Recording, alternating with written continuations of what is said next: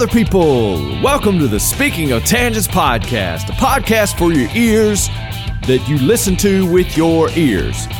I'm Jason. And I'm KJ, and in this episode, we review our week by discussing more nonsense, including food. Yes, I said food again. Jason's house guest, and my much less welcome guest. And then we'll do another round of Pro No Unke His and discuss some real thoughts. Next, find out if we have a guest. When we play, do we have a guest? Later, we'll yell about some more first world problems, and we have some write in music recommendations. And we'll wrap it all up with feedback, and of course, those ridiculously crazy Amazon reviews. All that, plus several conversational tangents. This week's episode is brought to you by Quintessential Quails. We're not really sure what they stand for, but they paid us money. Quintessential Quails. In a week, We. things happen, Yes, they do. and now we'll review Yes, we will. those things that happened. The things that happen. It's the speaking of tangents.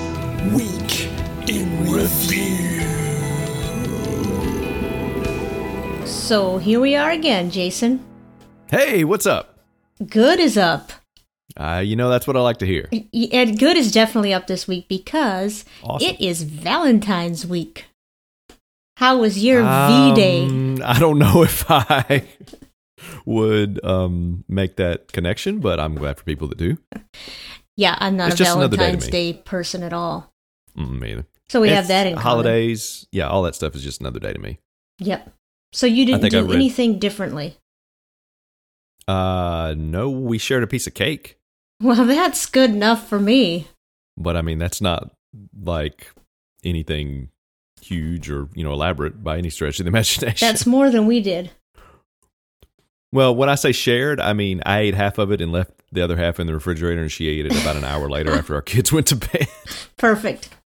so uh, I think um, my wife tweeted that um, that Shea Serrano tweet, which basically said, you know, shout out to all the couples out there who've been together more than a couple years. That all you do on Valentine's Day, you just dap each other up and keep it moving, which is exactly my thought on these holidays. Absolutely. Yep. There's other bit, you know, the other people I've seen in. I don't know if I saw it. Maybe it was last year that I saw it where somebody said. If you have to make such a huge day deal about Valentine's Day, maybe you're not doing something right the other 364 days of the year. Which Yeah. I don't know if I'd go that far because I mean, if you want to make a special day and, and celebrate it, and both you and the person that you are celebrating it with are into it completely, mm-hmm. then that's awesome. That's great.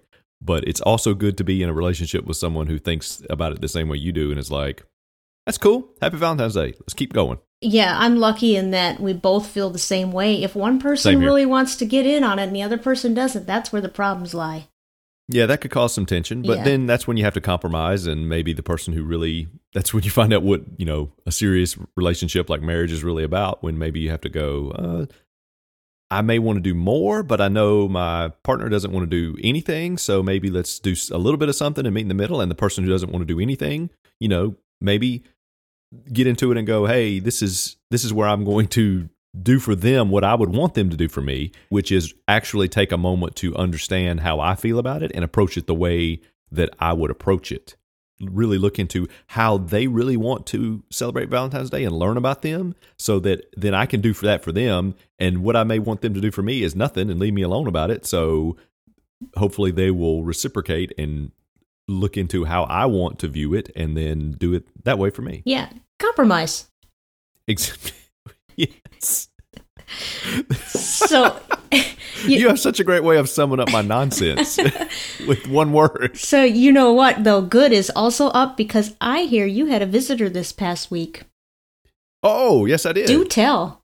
Yes, uh, Robert Berg on his World Jingle Tour that he, or not World, just you know, U.S. Jingle Tour, I guess I should say. Uh, Rob came and stayed a couple days earlier this week and uh, hung out. We talked about jingles, we talked about music, we talked about philosophy and um, the wisdom of you know relationships and all kinds of stuff. And it, it was it was good. We had a great time and recorded a jingle while he was here, one that we uh, did with Luke. That when he was at Luke's house, you know, a couple of days before that, he came from Luke's place in South Carolina uh, down to where I live, and um, they had recorded their half up there, and then he came here, and we record. I recorded some of mine here. I recorded my part here, and he recorded re-recorded some of his, and um, I think Luke put that out this week already. It's the Beastie Boys one. Oh yeah, yep. Um, I guess you can consider Rob the traveling jingler, Yes, basically. so he went to Luke's prison, and they recorded a jingle there. Shawshank. Shawshank. Yeah. Yep, and then came to your house and recorded a Mhm. jingle there. Yes. And I think he met up with Brad Weiss. Yep. I don't think He they pre- had pre- the time to record a jingle. No, I think they just went to lunch or something yeah, like that, right? Yep. Um, I do not see his. I haven't heard if his path is straying this far north. Um, maybe I, I don't think on the trip to out where he's going. I think he's going to Colorado, Yeah. but possibly on the way back in the summertime. I believe he might travel through Minnesota. He might. Maybe. So you need to get with him and see if he's going to be coming around your area. I don't know if he'd want to come here. it was it was a great time. I mean, it was um it was a couple of days of hanging out and I I thought we'd be doing a recording, but it ended up being a lot of talking. It was great. So Good. That's the way. Had a good I time. think that's that's perfect. Just Oh, yeah. good old fashioned chatting. it's kind of like that we've done on it's it was really almost like when he's been on the podcast with us and we've been doing it and it's it's really like skyping in person which is Yeah. you know, unusual for me to be talking to people in person because i'm usually you know work from home don't go to any office or anything like that most people i communicate with is either through email or some form of voicemail or Mhm. phone or text or something like that so um, it, it was unusual for me to talk to somebody face to face but it was great That's the best type of communication. As long as you don't have a bunch of people and you're doing small Yes. talk. Yep.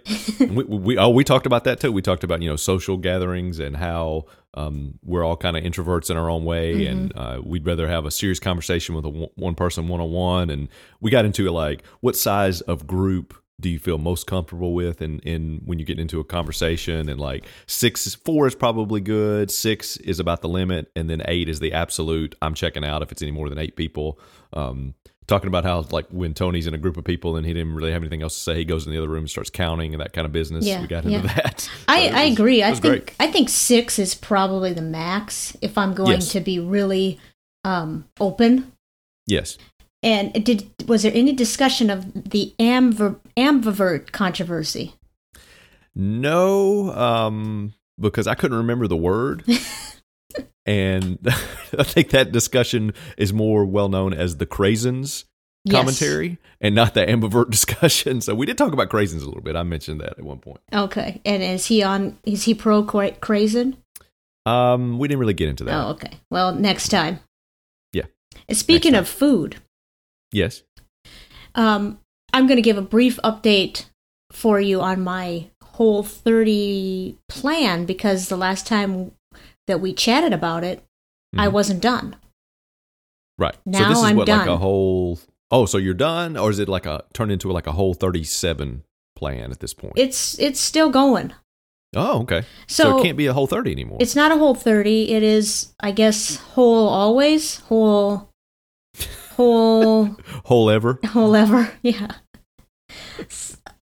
So I think I was day. I was on my last day the last time we chatted about it. Yes, I remember that. So what you're not. So what you're you're supposed to weigh yourself before you start, Mhm. and then you're not supposed to weigh yourself throughout the whole 30 days because it's not about weight loss. It's about healthier eating, healthier lifestyle. Oh, weigh is in on a scale. I thought you meant like judge yourself, like on a scale, on an you're actual really- physical really, scale. You know. Oh, okay. Sorry. Yeah, you're not you're not getting real introspective about how your feelings No, are and no. Okay.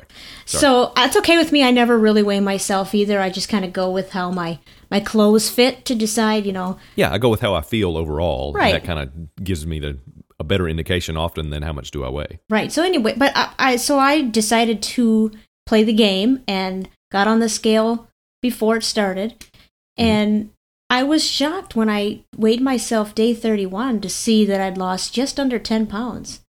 And so, yeah, for a forty year old woman, that amount of weight loss is a little surprising. You know, Yeah, well, I metabolism mean, you're, changes. you're not like it. You're you're not like very big to begin with. So, well, I feel great. what is that? Half your body weight? Not quite half. okay. But I actually have lost a little more weight since then. Wow. so okay. nice little surprise. But what I tried to do was uh, Super Bowl Sunday. We decided we wanted a treat because it was our whole thirty was over. So we got Culver's flavor of the day. Is that ice cream? Culver's is frozen custard. Are you not familiar with Culver's? Um, not obviously not. Culver's is, I guess you probably wouldn't be. It's a Wisconsin based company. oh well, then But I do feel that they have. Um, I know they're in Minnesota, and I believe I've seen them in Iowa and maybe even Missouri on my way down to Tennessee. Mhm. They're they've they've expanded, but it's basically fast food. They have butter burgers. They call them butter that? butter burgers. Um, first of all, their burgers are great. Fresh. They they always describe it as fresh meat, never frozen. But they they call them butter burger, burger burgers. I mean, remember Easy for me to like- say. Yeah, that seems like a slogan for something else I've heard. Is that um five five guys? Maybe or like Wendy's because I know they're big on not Oh. freezing. And so is um In and Out. Oh yeah. Yeah. So I, I've never heard, I've never actually heard of this as a chain as a is it you said it's fast food? Yeah. yeah. Hmm. And but they the reason they call it butter burgers is because they butter they s- slather butter onto the bun. Oh, okay. So it's not a stick of butter in between two pieces of bread, Not at all. That would be absolutely deep disgusting. fried would actually. Well, I don't know. No, Have you ever had deep fried butter? No. But if you're talking about me eating the actual stick of butter, Yeah. no, Have you ever eaten a like raw stick of butter? no. That's pretty rough. That is. That's what I think you're talking about. No, but I mean, if you fried it, No. okay. So anyway, they have these butter burgers, but the best part is the custard. So frozen custard is base. It's similar to ice cream, but it's made with eggs and then What- cream and sugar. What is custard? Is it just like whipped up eggs, egg whites? Did you not hear what I just said? Did I go out? Uh, no, no. no, I mean, is that all there is to it? It's. I think it's eggs, cream and Cream sugar, and sugar, just whipped and up. then frozen. Yeah. Hmm. oh, frozen. Well, Now, does custard always does it have to be frozen in order to be considered custard, or is it? Can you have unfrozen custard? Um, I bet you could have unfrozen custard. It'd probably be like pudding. And what's the difference between custard and meringue? I don't have any idea. Because I thought meringue was just whipped up eggs and sugar, It could be. like on a lemon meringue pie. But- I'm talking about. I do know what you're talking about, but frozen meringue doesn't sound as good as frozen custard. So that's my question: Do they just change it to custard when they freeze it, just so it sounds better? Maybe. Maybe it's a regional thing. No, I don't think so. Because custard, Oh, okay. custard's been around. I think Coney Island had a custard stand when Coney Island first opened. When you say custard, I think of General Custer and his last stand, Actually, and not actual food. the, there is a there's an ice cream place, but it's actually custard in Yeah. I think it's Door County, Wisconsin, Mhm. and it's called Custer's Custard's Last Stand. Oh yeah, you know, yeah. As corny as people are, that has Yeah. to. Yeah, Yeah. I knew. I knew that existed somewhere. Yeah, and it, it but but this we so we had so we went there and we Mhm. split. You went to Custer's last stand, or you went to Culver's? Well, I've been to both places actually, but Oh, um, okay. we went to Culver's on Super Bowl Sunday, and we got a cookie. Mm-hmm. I think they called it cookie dough delight or something like that. We split this chocolate custard with salted caramel ribbons, topped with cookie dough bites and hot fudge. Wow, that sounds like it would kill somebody Uh, if they ate it Well, by We, it, it's just basically like a Sunday, and we split it, and I was so sick. yeah, yeah. I was supposed to eat double that. I mean, the serving size is a whole one. We split it, and It makes you. It makes you think if someone eat is eating that much sugar and not, it's not phasing them. Think about that. Think about what they're doing to themselves. exactly. and so That's, that is a ton of sugar.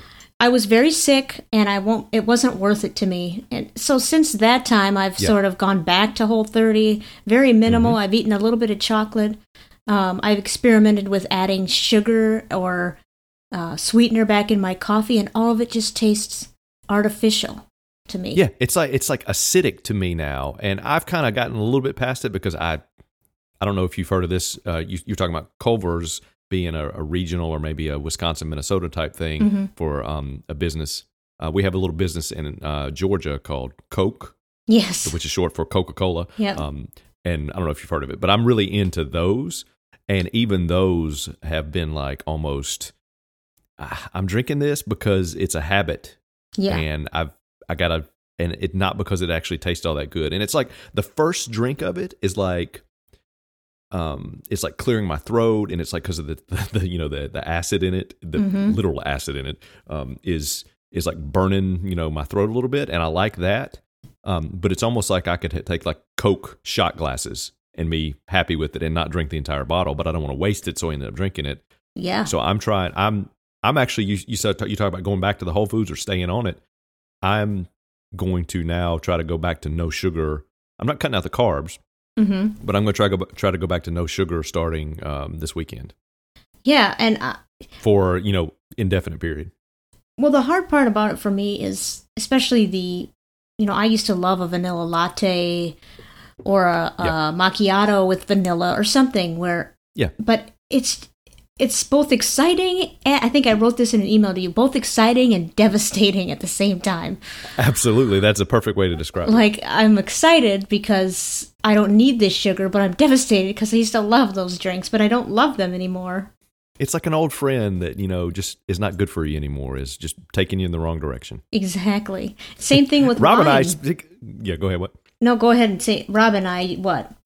Uh, Rob and I actually talked about sugar stuff too because he was asking me questions about it, um, about the how it was for my 20 days without sugar because he's considering doing that because uh, he's he's a vegetarian, um, but he eats sugar and he's actually considering um, dropping it for a while. And we we talked about that for a bit, and I was just like, it's it's it's great, and you miss it for like the first two or three days when you drop it, but after that, it's it's nothing to it. I mean, it's almost like the habitual part of Hmm, I, like you were saying, I know you've said before about I used to like a little piece of chocolate after dinner, or Mhm.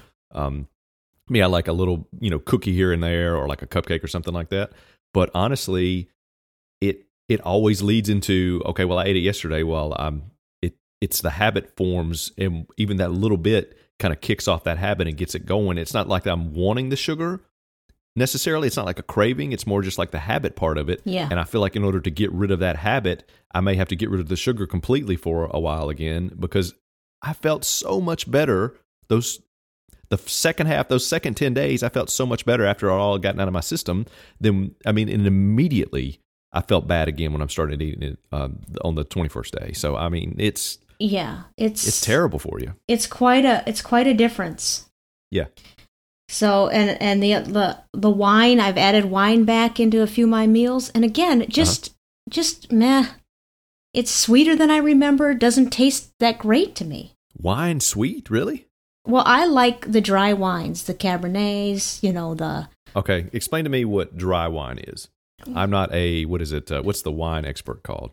Sommelier? or whatever it is? sommelier, sommelier, sommelier, Sommelier. sommelier. That should be in our pronunciation section. yes, that should so be. So explain to me the difference between like a dry wine. Is it is it if it's not a dry wine, is it a wet wine?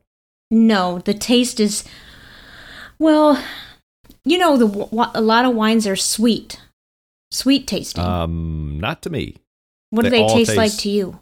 They all taste like bitter grapes to me. Every wine I've ever had, Okay, they're well, all bitter to me. there's a definite difference. I'm no I'm no wine connoisseur either, but Okay. I used to like sweet wines like Zinfandels, and I cannot stand them anymore. I can only eat or drink the drier wines like Cabernet, Okay, what's Merlot. what's a what's a Zinfandel? Is that like the region that it comes from, or type of grape, or how it's made? Again, you're asking me sommelier questions. I thought you were a wine expert. No, you no. are the wine expert of this podcast. I don't know why it's called Zinfandel, but I think that the guessing of a region is probably correct. All right, because they all taste like rubbing alcohol to me. Well, that's good. Then you don't have to drink them. Yeah, I I I would classify them all as coming from the Johnson and Johnson region. I but see, I don't. I'm I'm I'm not a big alcohol drinker. I, I like a beer every now and then. And here's the other thing: I could drink like a whole bottle of whiskey, and while it would, I mean, it would obviously inebriate me. Mhm. It doesn't phase me. I see people drinking whiskey. And they're like, you know, struggling. It's like burning their throat, like ah, and they're, you know, what all that, you know. And I'm like, they must, they have to be acting. because I could drink a shot of whiskey like I could drink it out of the bottle like water, and it doesn't phase me at all. Yeah, see, that's weird. Oh, so I'm weird in this? Yeah. Okay, that's good to know at least. At least that's weird to me. But see, I don't have I and the whiskey doesn't the taste of whiskey doesn't bother me at all. But the wine, I drink like a glass of wine, and I'm just like, this is. I have to just chug it down at some point because I'm like, it's so bitter. I don't see how people can enjoy drinking this. That's how I feel about beer. It's not bitter, but I just don't like Mm-hmm. love the taste. Yeah, there's only like one beer that I like. I got used to it in Japan when it was basically that or water was all I was drinking when I was over there for a couple of weeks, and um, it's called Asahi, and it's it's really good. But most beers in the U.S., I I can take it or leave it. It's okay. Yeah. And that's how I'm starting to feel about my wine. I can take it or leave it. And that also excites me and devastates me at the same time. Uh, so It's anyway, been an exciting and devastating week. yeah. Anyway, I just wanted to, to give you an update because we did not finalize that, and I'm, so basically, I'm still on this plan, and I'm happy about it, but I'm also sad about it. if that's I'm- even I- oh, possible. Oh, I am absolutely in agreement with you in the exact same place because I'm going back on the no sugar. And the thing that was the worst for me was the carbs. So I'm hoping that in eliminating the sugar, I can go forward with that and keep it up uh, for more than you know 20 days, maybe, maybe forever. Because it would be, I know it would be beneficial to me. Definitely. Yep. What What else is happening this week? Um, I'm going to tell a story about a knife at some point, but I think I want to save that now for another segment. oh, okay. So, does anything happen with you this week in weekend review? Yeah, you know what? It's not only been a sad and devastating week with Uh-oh. my food, it's been a long week in that I've been on the phone with various companies on three different days this week. Wait a minute. Is this this is not insurance? Is it? Insurance is not on the list for me, Mm-hmm. but Well, that's good. that is good. But okay, I'm going to talk about my washer, my Samsung washer, a little later. Okay. But the other day, I got our Direct TV bill. Do you have Oh, no. Direct TV? Unfortunately, yes. Okay. So I noticed. this. This. I mean, and I say that like it's a first world problem, but unfortunately, yes. well, this could technically be a first world problem, but I've already got a first world problem, so I'm going to put it right here. Go ahead. I noticed the bill was exactly $7 higher than all of our past bills. $7 is not a lot, I realize, and I can afford the $7. It's also not a random like. It is not. Amount. It's exactly $7 yeah, even. Strange. So I, you know, something similar happened on the, to Tony Kornheiser this week with his gas bill. I don't know if you've heard that yet, but I have heard the stories about that. Yes. he was billed, and I think he he he railed about this. He was billed a forty percent, forty eight percent increase in his bill. I think was what it was amounted to, but it was only five bucks. So people were giving him a hard time about, come on, it's five bucks, just pay it. But I totally But get it's it. It's the principle. Yeah, It's it's it's, the the, principle, principle. and it's the forty eight percent is insane. Yeah, I don't care if it's forty eight percent of forty eight cents. It's crazy. it's forty eight percent of forty eight percent of like ten bucks or something. yeah. Still. because he doesn't even use their gas. It's for the little house. so I'm assuming that it's just set up for it. He's got it hooked up, but he doesn't use it. So he's got just. Yes. The, but they increased it 48%. Anyway, he railed on and on about this, and I'm totally on board with him because I think that this is. You have to question these bills. What- There's no reason Yes. for it. Anyway, so Because what they're hoping, what they're hoping is that people go, oh, it's only a few more dollars and not question it. And then two years later, that few more dollars is turned into 10, 20, 30, you know, yeah, $50 at some point because they just keep bumping it up. And you're like, oh, it's only a few more dollars. Oh, it's only a few more dollars. And every couple of months, every quarter they do that, you don't go back and look at, oh, wait a minute, a year ago, I was paying $20 for this and now I'm paying 60 yeah, and which happened. It's happened to me with internet access before. I don't understand how people don't know. A lot of people apparently do not notice, and they just pay it. Not me. Right. Um, That's good. But anyway, with Tone, Kornheiser, they gave him some bogus, bogus excuse, hung up on him, and I think just Oh, so no. many people can relate to that. I know you Yes. can, being hung up on. That has happened to me. There's going to be an insurance story coming at one point. I'm waiting for the saga to actually resolve so I can tell the full story unabated, Yes, um, unabridged. It may take a whole that podcast episode where special, you're interviewing me. Yeah, yeah. that might be a special. Insurance bonus. supplement. Yeah. Yeah. It's insane, insane. Many many times they've hung up on us, and I cannot believe it. It's criminal at this point. It really But is. Go ahead. But so anyway, every month our bill is I wrote it down exactly eighty nine dollars and seventy four cents. Okay. This month it was ninety six seventy four. So by my math, that's seven bucks. Am I right? Close enough. Seven exactly. Yeah. I know. Um, but you know, first of all, they did not hang up on me, so I guess I got that going for me. When I called I don't them, know. You still had to talk to them. I did mean, have to. Uh, yes, and uh, they put me on hold Mhm. for a long time. But then they finally tell me that the seven dollar increase is because my local sports channels, like Fox Sports North, yours is maybe called Fox Sports Atlanta or something like that. Well, Fox Sports West in Los Angeles. Yeah. Oh, that's right. Yeah. Um, increased their taxes, so the bill went up. Yeah. Okay. Yeah, it's like you make an agreement with the provider, and then because the provider has to pay more, they just pass it on to you and think, "Ah, nobody's going to care about this." Uh, yeah, so I asked them, well, why wasn't I told about this? You know, sh- shouldn't you let your customers know before you start increasing the bill like this? He said, well, basically, I'm, I'm paraphrasing. He didn't say this outright, which is why I said I paraphrase. He said something like, it's your local sports channel's fault. Hmm So I said, but you're billing me, not them. Right. But it's, it's not your job. It's, you're to, it's not, isn't it not, is it not your job? See, I'm getting all worked up. Is it not your job to tell me that you're going to increase this? And then he said, pretty Well- much yes. Yeah, and what they do is they will post like at the bottom. I've seen them do it before because I have Directv, Mm-hmm. where every time the contract comes up and they're they're the way they negotiate with these cable provider, the way they negotiate with the channels is the cable provider, in this case the satellite provider, Directv, will put at the bottom of the screen on the channel a rolling thing that says. Warning, you may lose access to this access to this channel on this certain date because of negotiations with blah blah blah. This channel is asking for more money. How dare they? I mean, they don't put the hair dare how dare they in there, but they basically might as well at this point. You, have you seen those? I've those never things? seen those. I probably that don't pay here attention all, to it. once a year, and it's usually at the beginning of the usually. I think it happened. I saw it like a couple of weeks ago, so I'm thinking it's around um, January, February time. Whenever their contract with that channel runs out, so the channel can then ask for more money or ask for an increase in the amount of money that um, like Directv pays them in order to provide their channel Mm-hmm. they will they will almost like strong arm them by saying call this number at blah blah blah and it's the number of the people who own the channel and who manage the channel to say you want this channel on your stuff and it's almost like saying call the call the channel that we are trying to negotiate with in order so that they will so you won't lose this channel um, they will charge us less money so that we can make so DirecTV can make more profit because they're greedy punks Yeah, greedy punks. And but so he basically told me there's nothing you can do about it. You have to pay the seven dollars, or you can change your plan and not Yeah. get those channels. But I do question the seven dollars even. You know, usually when there's Oh, taxes, some- isn't there? they're adding uh, Yeah. they're adding on to that you know they're adding a percentage on top of that they're they're going to Absolutely. get they're going to add they have people who actually probably study how much they feel like they can get away with these they get analytics people in there and go okay we've increased it this much over the last 10 years what do you think the maximum we can get away with with the least number of people complaining and causing us a problem and a headache and that's what they make it Yeah, you're probably right.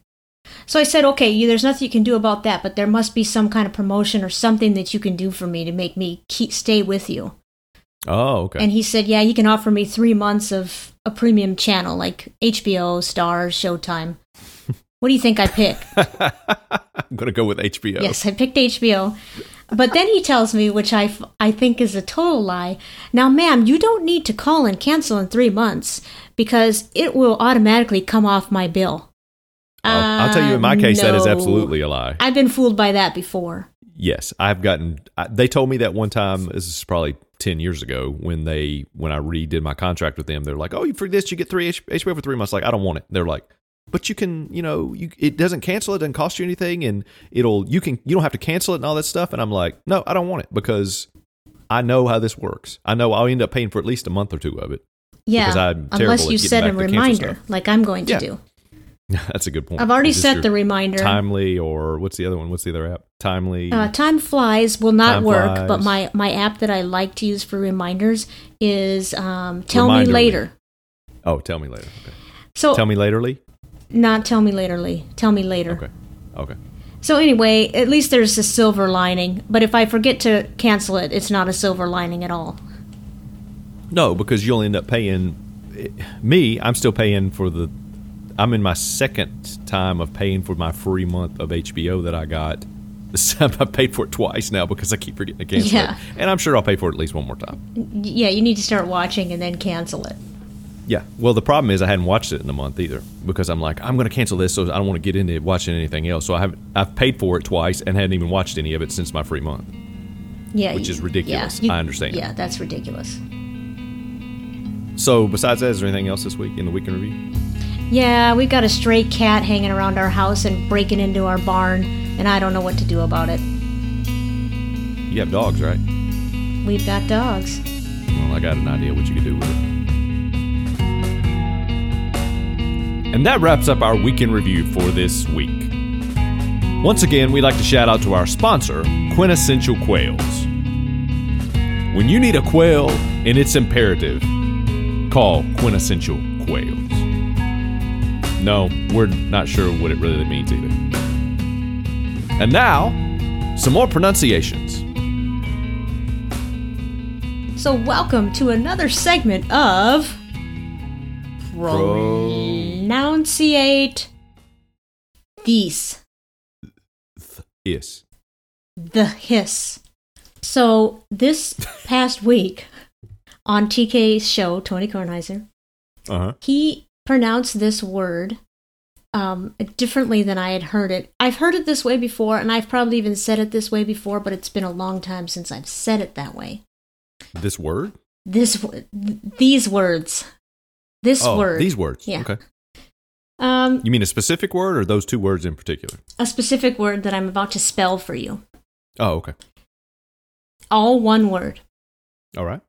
H O M O G E N E O U S. Homogenous.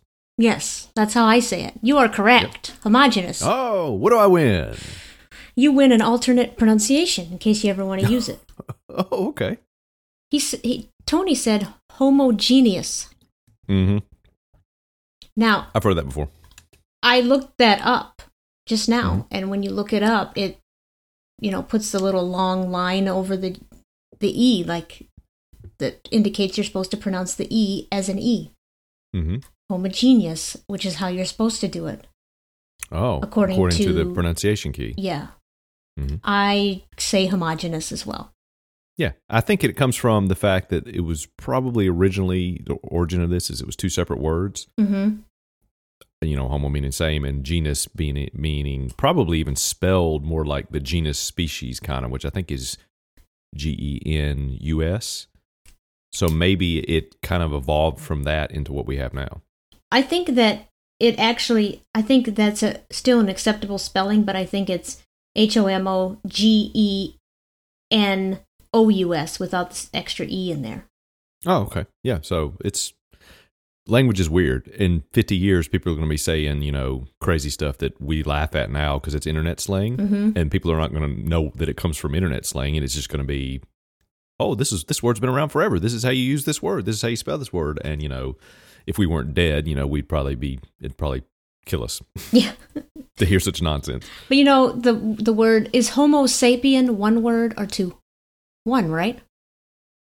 I think it's one word, but you it's obviously sapient is a word by itself. So Mhm. sapient is a is a you know you know intelligent you know aware thing, person, animal, whatever, and then so it's it's one of these things where a lot of our language comes from words being combined and kind of portmanteaued in some ways together. Mm-hmm. Um, so Well, yeah, I can totally see it being said that way. Well, that's what I'm saying. Would you say you don't say Homo sapien, Homo sapien, No, homogeneous, homogeneous, yeah.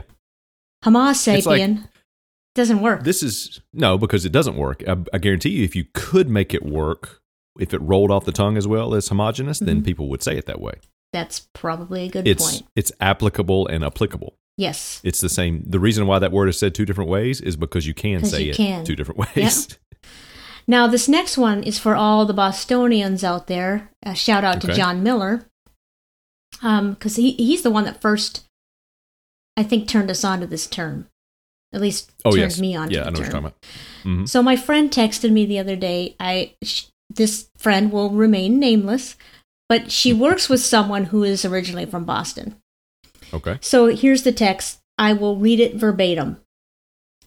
Thanks to you, I called one of my employees a masshole yesterday and he took it as a compliment. Nice. So I'm happy to I'm happy for that. Mm-hmm.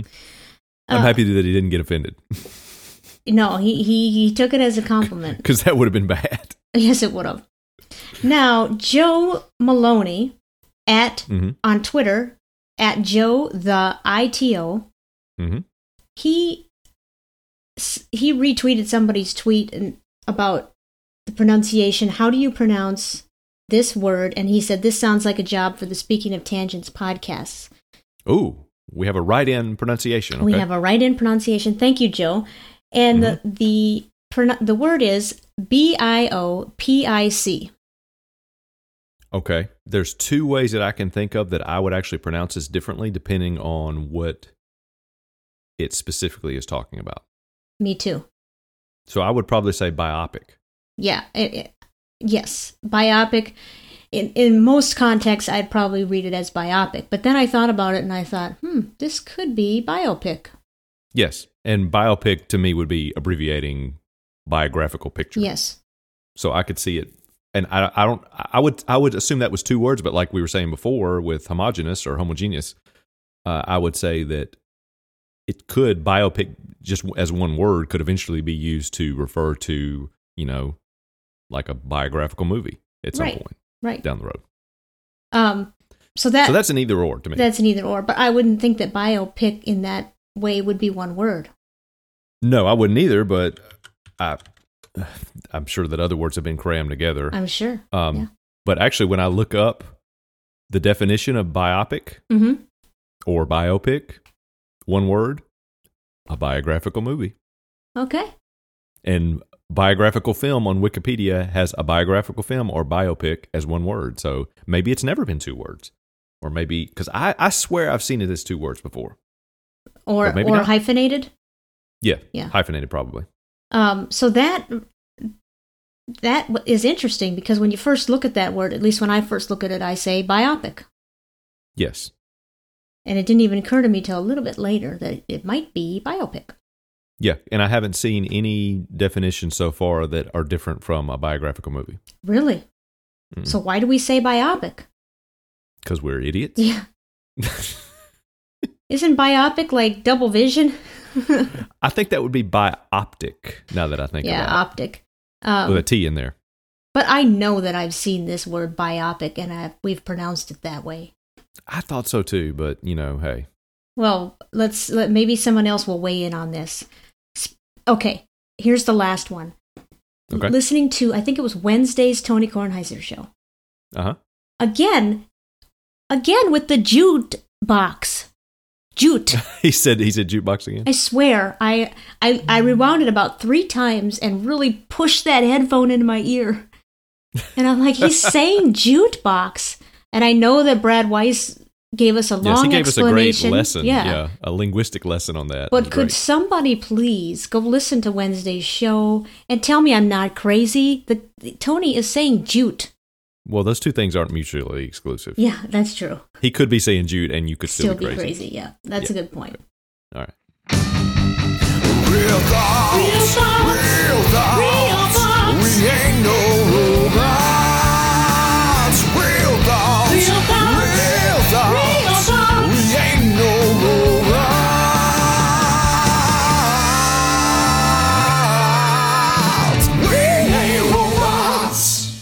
So, do you have any real thoughts for this week?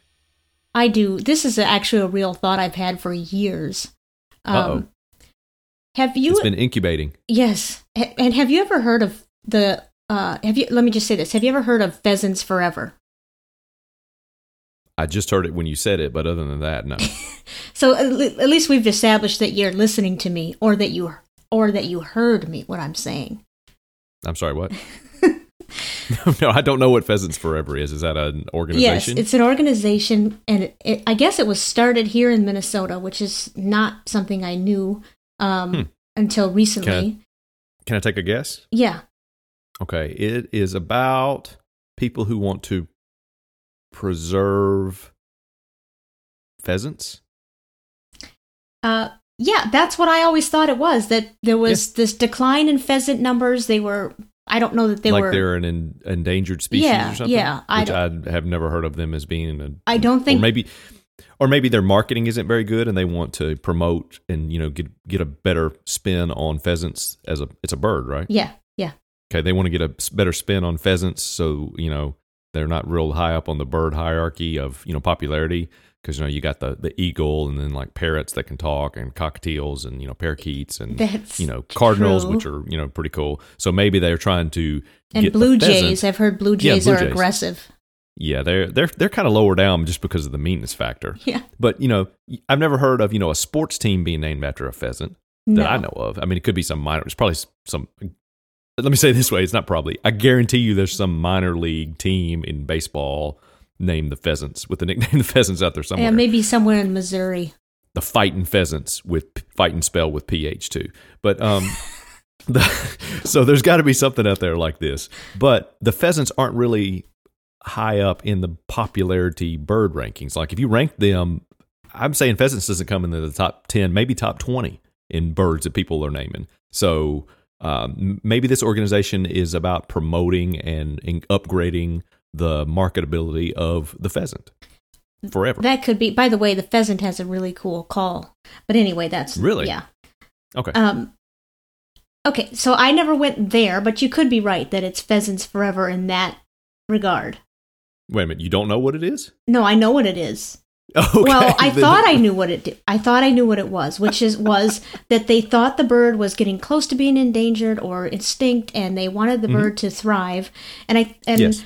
Basically what I found um, when I looked at it, because I thought, okay, I keep seeing these ads for pheasant forever, pheasants forever, and Wait a minute. Ads like on TV? yeah, like they it's a big group, and they've raised a lot of money, and they Did have. they have like Sarah McLachlan songs playing behind sad pictures of pheasants?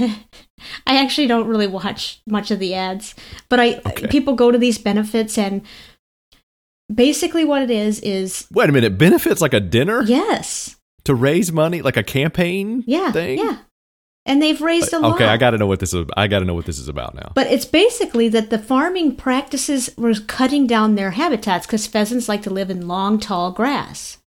Uh huh. So the farmers were essentially destroying their grass. Hmm. So then they were not able to survive in this area. Now that's what I thought. Okay, we want to. We they want to. Cons- I'm all for conservation. They want to conserve the grass, right? You Uh, should, yeah, you should, you should have habitats, and you should have hunting in order to, you know, you know, to control populations and stuff like that. I'm not, you know, PETA where you should never, you should never kill any animal for, you know, for food or anything like that. I'm not into it that much, but you should definitely go. We should go out of. We should try. We should. We should go out of our way to try to help out all species survive. You know, I know that the you know you could have a snail that's you know some indigenous to some area, and um, it could be causing you know if human beings are dying because you got to get rid of the snail, then you, you get rid of the snail Mhm. and you try to move them somewhere else. Well, that's you know, I'm, I'm for I'm for helping. You know, you should all look out. We should take care of the planet and take care of animals. Okay, I agree with all of that. Okay, so Uh-huh. that's what I I kind of thought it was. But then Yeah. the other aspect to this is that this these are hunters that are pretty much in charge of this organization. so this is the NRA version of PETA. In other words, is what you're telling me. as far as I understand it, now I could be way off, and and uh, you know, please tell me, enlighten me, someone, if I am. But to me, it seems like if it's like you said that you want to hunt the you want to hunt the animals to control the population. But if yeah, which is a, a good thing it it is, but if your if your sole purpose is when to it's done right. if your sole purpose is to conserve grasslands to bring the pheasant back so that you can kill them, I feel like Yeah. maybe the term pheasants forever is wildly unsuitable. Yeah, that's kind of disingenuous in their marketing. Yeah, to me. so now I could be wrong, but I, I feel like pheasants forever Okay, yeah. does pheasants forever for what purpose? Maybe Shooting pheasants forever. Is that what they really should name it? pheasants forever, except if we all have good aim. I mean, I don't know. Yeah. well, hopefully, as an organization, they would understand that um, if if they just went out and just they didn't have limits, and if they didn't actually investigate to see if the limits are working from season to season, and really, you know, enforce those rules so that you're not taking out too much, but you're only taking out to keep the population at a good level, so you know the ones that are there aren't you know overcrowding and you know starving each other out and that kind of stuff. So I mean, that's to me that's part of conservation is sometimes you got to break an egg to make an omelet. Yeah, I'm sure to, that you're to make a bad analogy. Yeah, I'm sure you're right. Um, that's probably that's probably what it all, that's what that in, whole group entails, just like you said. But to me, the the name is a little misleading. Yeah. Well, to to come out and say we're all about protecting the pheasants so we can shoot them is not Right. So maybe not- it should be like you said, this. shooting pheasants forever. Yeah. It, and they should put in the commercial if if we don't protect the environments, we won't have them to shoot. I mean, Right. just be upfront because, uh, hey, Now, again, I know nothing more than what I just stated. So if Okay. someone wants to say you got it all wrong, this is what Pheasants Forever is all about, let me know. Uh, Yeah. But this is, to me, that name always, after I found out that it was a hunting type of deal, that name always sort of rubbed me the wrong way. Like I didn't, Yeah, eh, I thought it maybe definitely- it's a, could be a different name here, people. yeah, I don't, I, I, I sort of have a problem with it. That seems like they're trying to present themselves in one light, like being PETA, uh, but they're actually more the NRA. So I mean, that's Yeah. that I have an issue with that too. If you go to their That's- website, there's a, and I'm, I mean, I'm not a hunter. I mean, I've no, I've I'm not either. I've I've done hunting when I was a kid. You know, just I've never shot anything bigger than like a squirrel. So, but hey, I've never shot anything unless you count people. besides a can. Oh, like like um on top of a you know Yeah. put it on a branch or a fence or something Yeah. to shoot it off. And let me practice, just yeah. say that I don't know that I actually actually I have hit the can. oh, Yeah. Not a bad shot. can killer. Yeah, can Yeah. killer. Um but anyway, I think their website has three a couple of tabs and the one tab says our mission and then our habitat, I think, and then the next tab says hunting. Oh, yeah. Well, Something like that. So well, maybe maybe it's two sides of the same coin. Maybe they are one half of their organization is about conservation, and the other half is about destroying them. so it's they're trying to balance it out. they want to make sure there are enough pheasants so that you can shoot them, but there'll really still be enough like. for next year or whatever. Yeah. And also, I learned that Pheasants Forever is also quails, which I'm certain that there is a quail sports team somewhere. Oh yeah, it has to be. Okay. Is a quail and a pheasant? The quail and a pheasant's not the same thing, though, right? I don't think so, but I think they're closely related and they Hmm. both live in that sort of habitat. So if it's pheasants forever to get that alliteration in there, what would the quail version of this organization be? Quails never quit. Hey, Don't quit on the quail. Don't quit on the quail. Yeah, that's good. I like that. How about you? Did you have any real thoughts this week? Uh, I was gonna say quintessential quails, but that's Ooh, that's a good you know, one. Yeah. Um, yeah, actually, I did. Um, besides that, the brain power it took for me to come up with that, um, I did have more thoughts. I saw, and I, we're not going to get too. Speaking of weeds, we were talking about before, and the habitat of the pheasants. We're not going to get too far into the weeds politically on this, Mhm. but I just thought it was funny.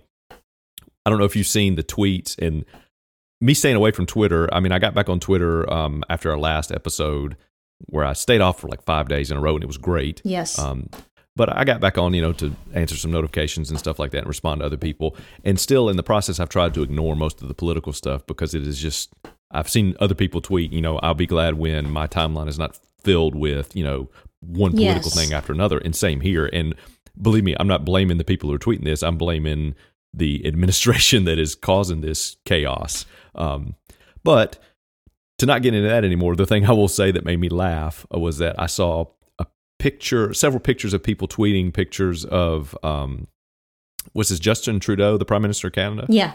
yeah. Is that his name? Justin, Justin Trudeau? Trudeau. Um, yeah. Of, uh, Ivana- Wait, isn't it is it- Timberlake? you know, he could probably do a really good job. no, he's more like the Prime Minister of Minnesota. Okay, Isn't he from Minnesota? no, you know he's not. You know he's from Memphis, Tennessee. I know. All right, go ahead. Could he still run from governor of Minnesota? Is that possible? Well, he Would you vote for him if he ran for governor of your state? um Keeping in mind that you have had another former celebrity as yeah. governor of your state. Um I I may. It especially seeing what Oh. happened to our current uh, president. Yeah. If if it was Timberlake for president against Trump, absolutely. Well, yeah. I mean, come on. So it would depend on his opponent. Okay. but so I saw these pictures of the prime minister. Is it, and I always mix this up. So Trump's daughter is Ivanka, and the da- and the her mom is Ivana. Is that how it is? I believe so, yes. Whichever, whichever. So Trump's daughter was looking at it showed pictures of her looking at this prime minister dude say and looked like you know she's really into him, and people were joking you know um, that she was really into him like Oh, on Twitter. okay. And it kind of made me laugh. were they making memes and stuff? Yeah, sort of. I don't think it's got to that stage yet, just because it hadn't been around long enough. But you know, you've heard the uh, "On My Way to Steal Your Girl." You've heard, you've seen that meme before. Uh, That's a big. That's a big. That's from a few years ago. I don't think so. But it was basically like they were calling him Prime Minister Steal Your Girl because it seemed to be. They showed like it was like three or four pictures of like these like famous women or like women leaders who were into him, Oh, okay. and it's just you know they capture the picture at the right moment. Um, but uh, I, I don't know. They may be into him, but um, it it had a picture of this, and the thought that came to my mind was, does Donald Trump think this is like in the Middle Ages, where if he can get his daughter to marry into the leader of another, marry the leader of another country, that then he will also then share power over that country? What percentage of Trump? What what percentage do you? What percentage would you say he actually believes? What chance that he actually believes that marrying his daughter off to another world leader will give him power in that country? I say it's got to be like five or ten percent at least, oh, considering the craziness that has come up with him so far. at least 50-50 though. Yeah, you know, like kings from like, you know, the 1200s, where they would be like, we're going to unite these kingdoms and my daughter's going to marry this guy's son or my daughter's going to marry this other king and then I'm going to have power there too. So is he trying to like take over Canada and is like pushing his daughter, you know, get real friendly with this guy, you know, Yeah. I know you're married, but get real friendly with this guy and, you know, maybe we can make this work out and we can, you know, then I can have control over Canada too. Um, Seriously, I thought that. I'm not, I it sounds ridiculous, but that's No, it what came into my mind. it doesn't not not with the times we're in right now. Because nothing would shock me at this point. Nothing.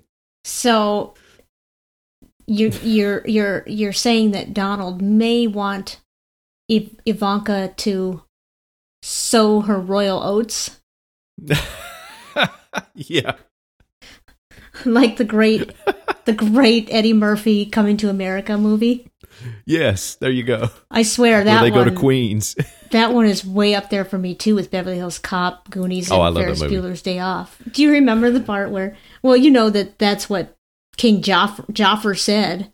yeah. Um, yeah. Yeah. Yeah. Yeah. Akeem came to America to uh, sow his royal oats, but he's going to Yeah. be married to so and so.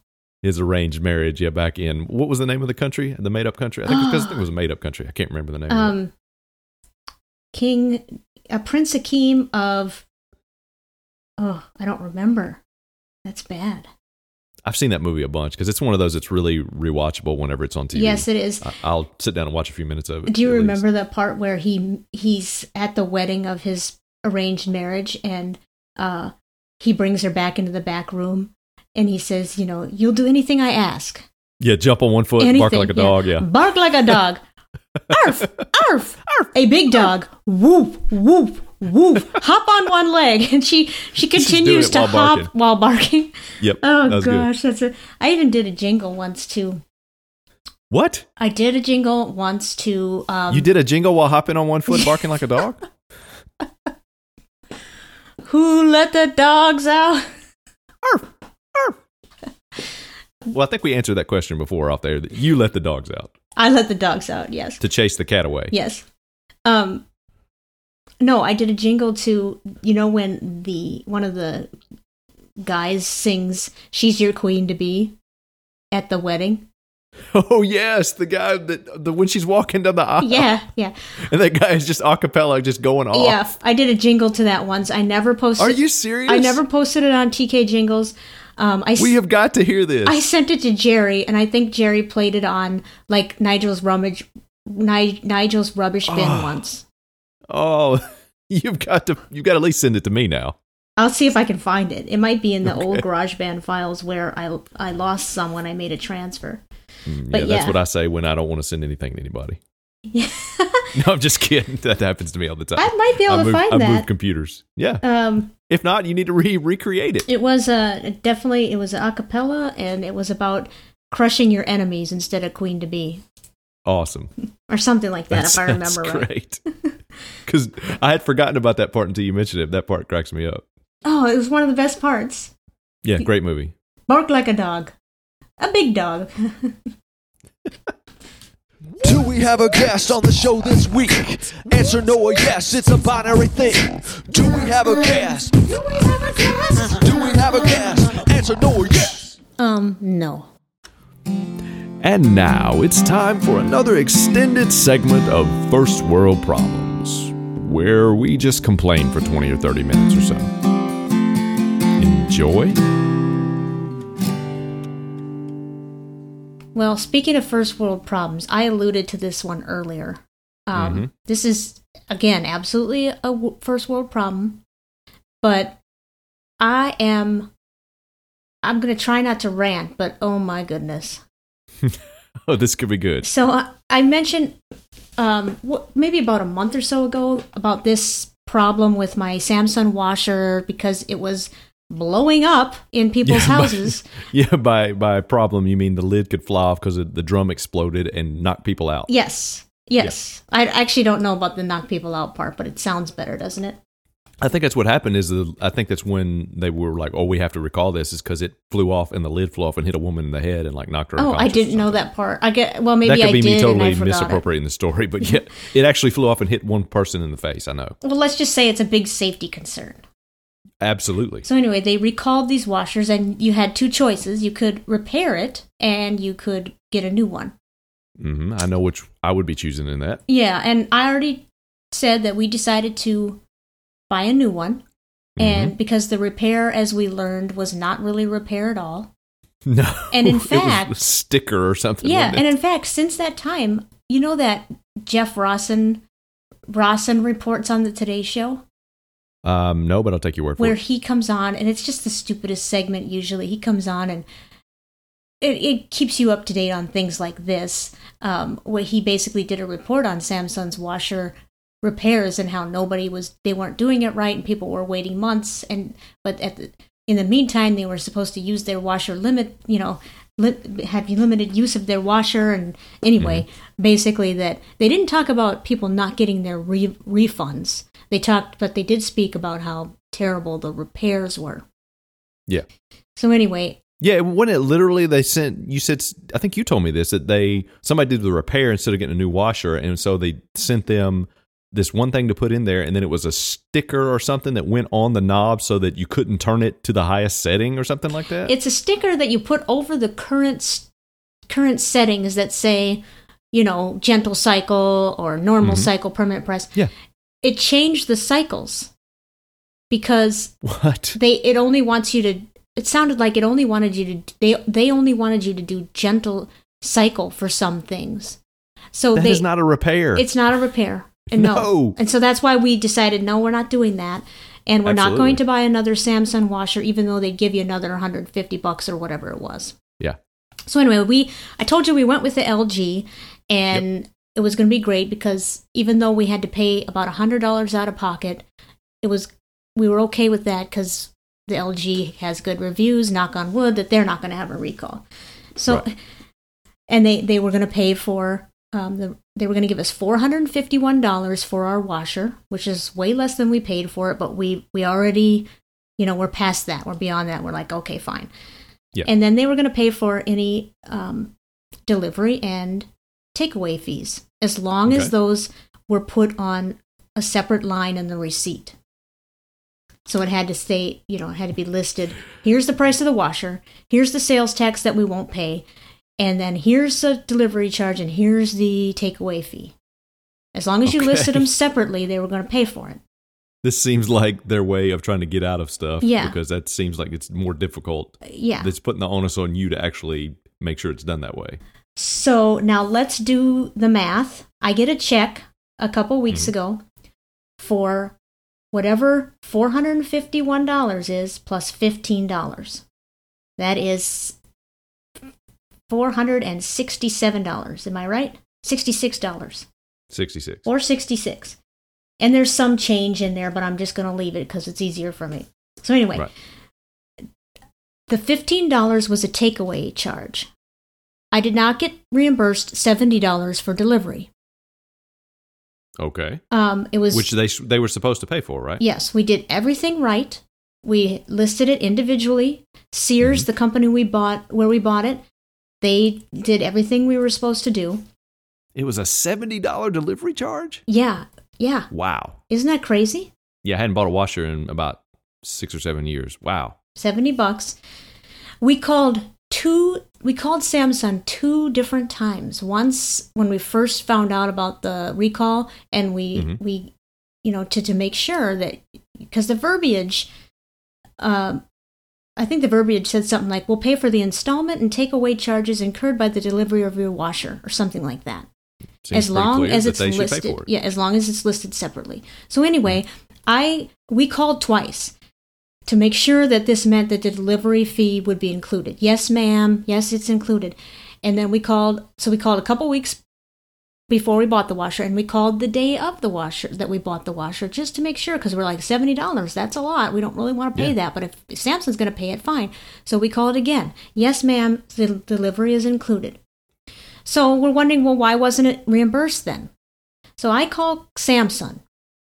The, the it's a dedicated hotline for the refund or rebate or whatever you want to call it. That's when you know your company's screwed up when you have to dedicate a whole Yes. section of your customer service department in order to handle this business. Exactly. So I get on the phone with him, mistakes.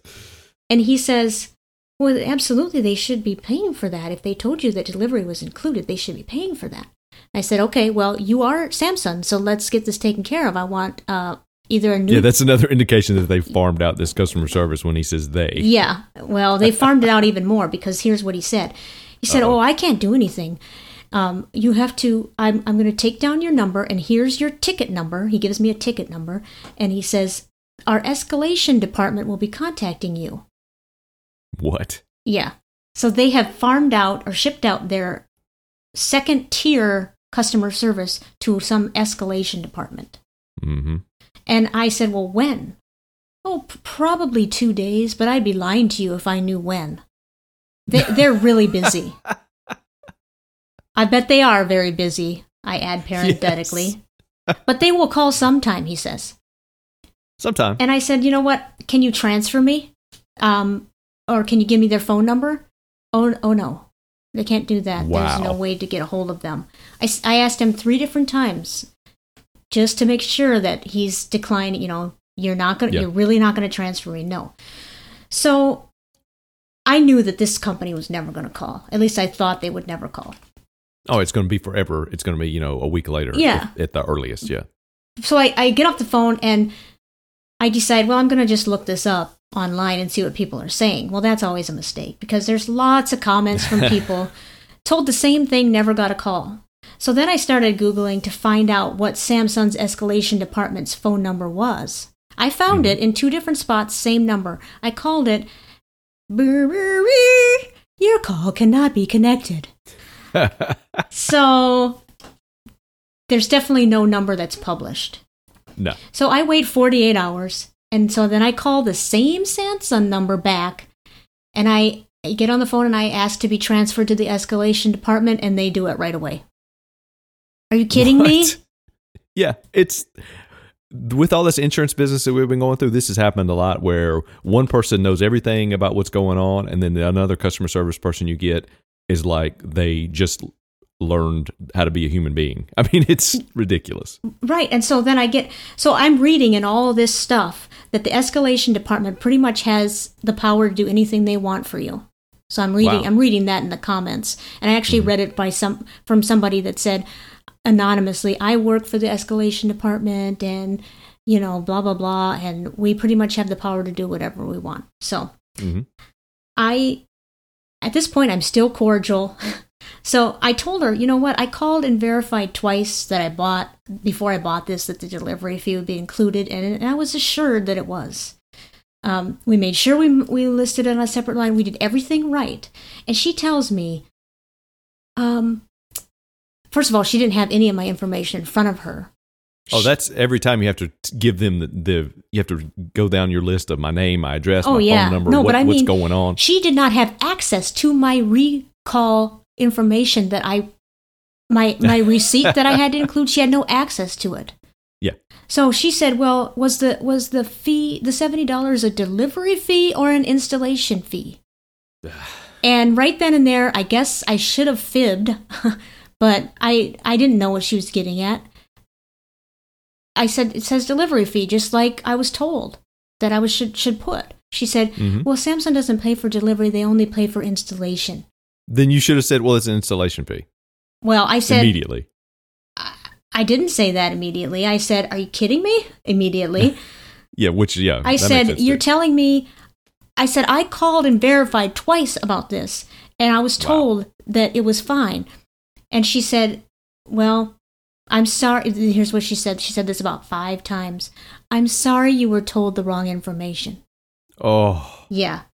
that's that's one step short of saying you're an idiot and you're wrong. Uh huh. Uh huh. That really is. That's the nice way of saying that. And here, here's the thing: for them to split hairs over that, it's them trying to get out of paying money that they should be paying. Absolutely, they're criminals. Because that's exactly it's what my insurance is doing. Yep. Yeah. And so I said to her, You're telling me that one word is the difference between paying me what I'm owed? So you're saying that if that said installation and not delivery, I would have been paid the $70? She said, Yes, ma'am. Then you need to call them back, call that same number back, and say, and give them the other side of it. Tell them it's installation. Um, well, I might, but why should I have to do that? You shouldn't have to, but that that's the way that you're going to have to solve it because you know what?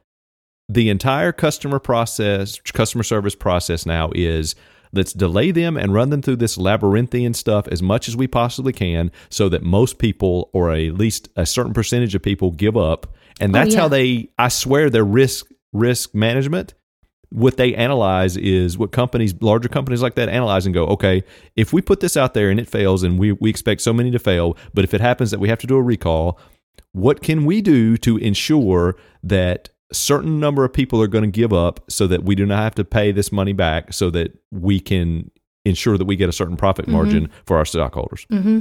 Oh, I agree with Guarantee it. I agree with all that. So you got to play the game, I guess. But Yeah, I'm sure to, that she awful. wrote down, you know, customer called and complained.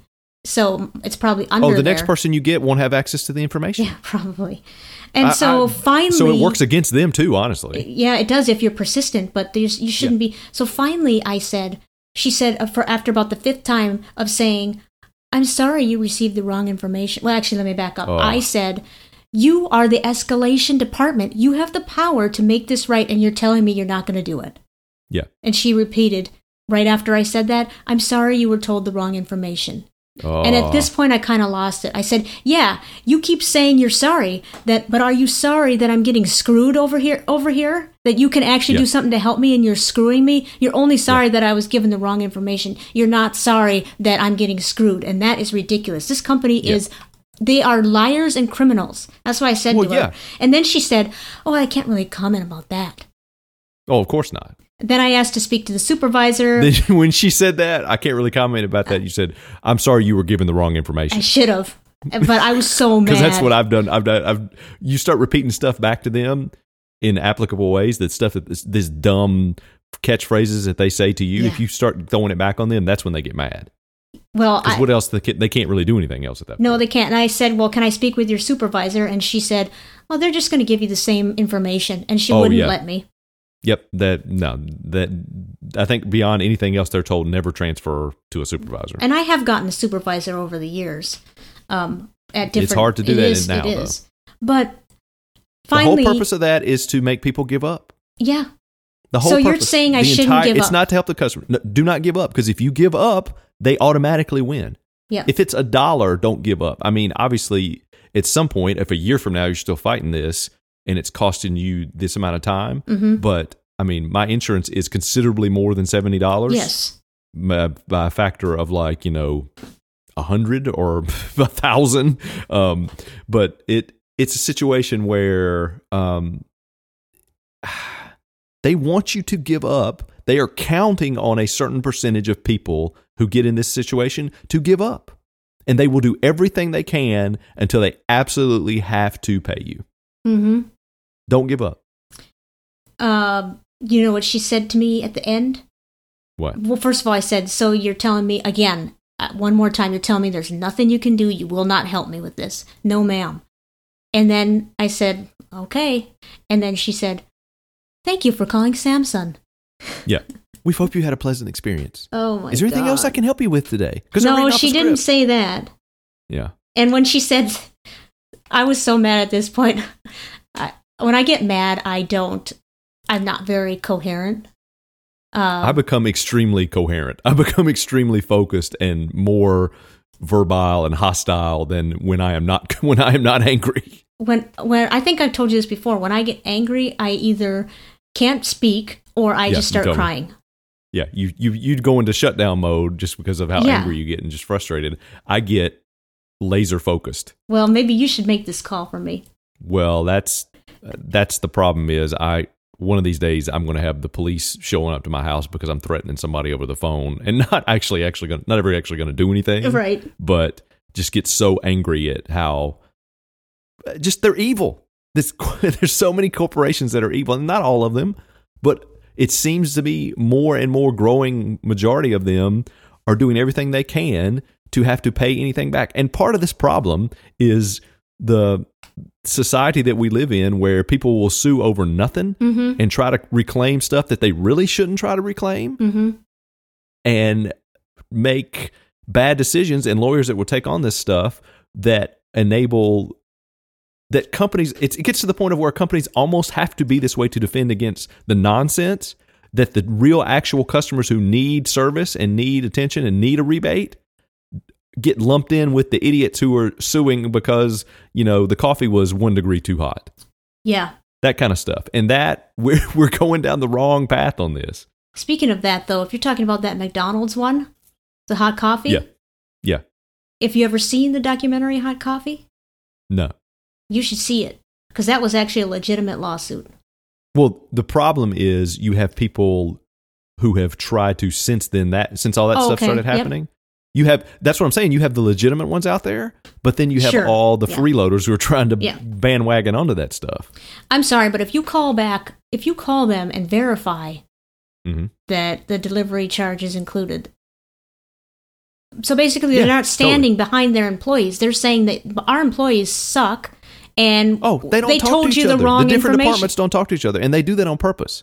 They purposely keep the departments separated because uh, in the world that we live in now, with everything computerized, and they could have access to everything about you that has to do with that company, everything Mm-hmm. that you've given them with the touch of a button, and they disconnect it on purpose to make it more difficult for you to actually get to what you need to get to. Yep, I I Those- think that's correct. And the beginning of it is the robotic phone systems. Press one Yeah. if you'd like to do this, Yeah. and half the time they just hang up on you. Yep, and it's all a bunch of nonsense. So I have I've and done not the good kind of nonsense like our podcast, Right. the bad kind of nonsense. I've got all their I've got all the emails ready to go for to each executive that and by the way that was not easy to find on the internet. Wow. Um but maybe I'll just try calling them back first instead of writing. I would these call them back because you could get somebody else this time, and it it's weird how I've had this happen where you call and one person completely stonewalls you, Mm-hmm. and you call the exact same number and do go through the same phone message, and you get somebody else, and that person helps. Yeah, well, so at least there are there are people in working these jobs out there who are doing it the right way, and then there are people who are like, I'm just going to be lazy because I can, and the company will get blamed. yeah, it's it's it's criminal, and Yeah, it is. um, people need to go to prison. yeah, People need to go to jail yeah. Over some of this stuff. The way that they want people to give up, like you're saying. Yeah. If their plan from the beginning is we want people to give up, they they belong in jail. Mm-hmm. And I guess I should consider myself lucky that I actually got a check at all because from what I'm reading, people are not getting their refunds.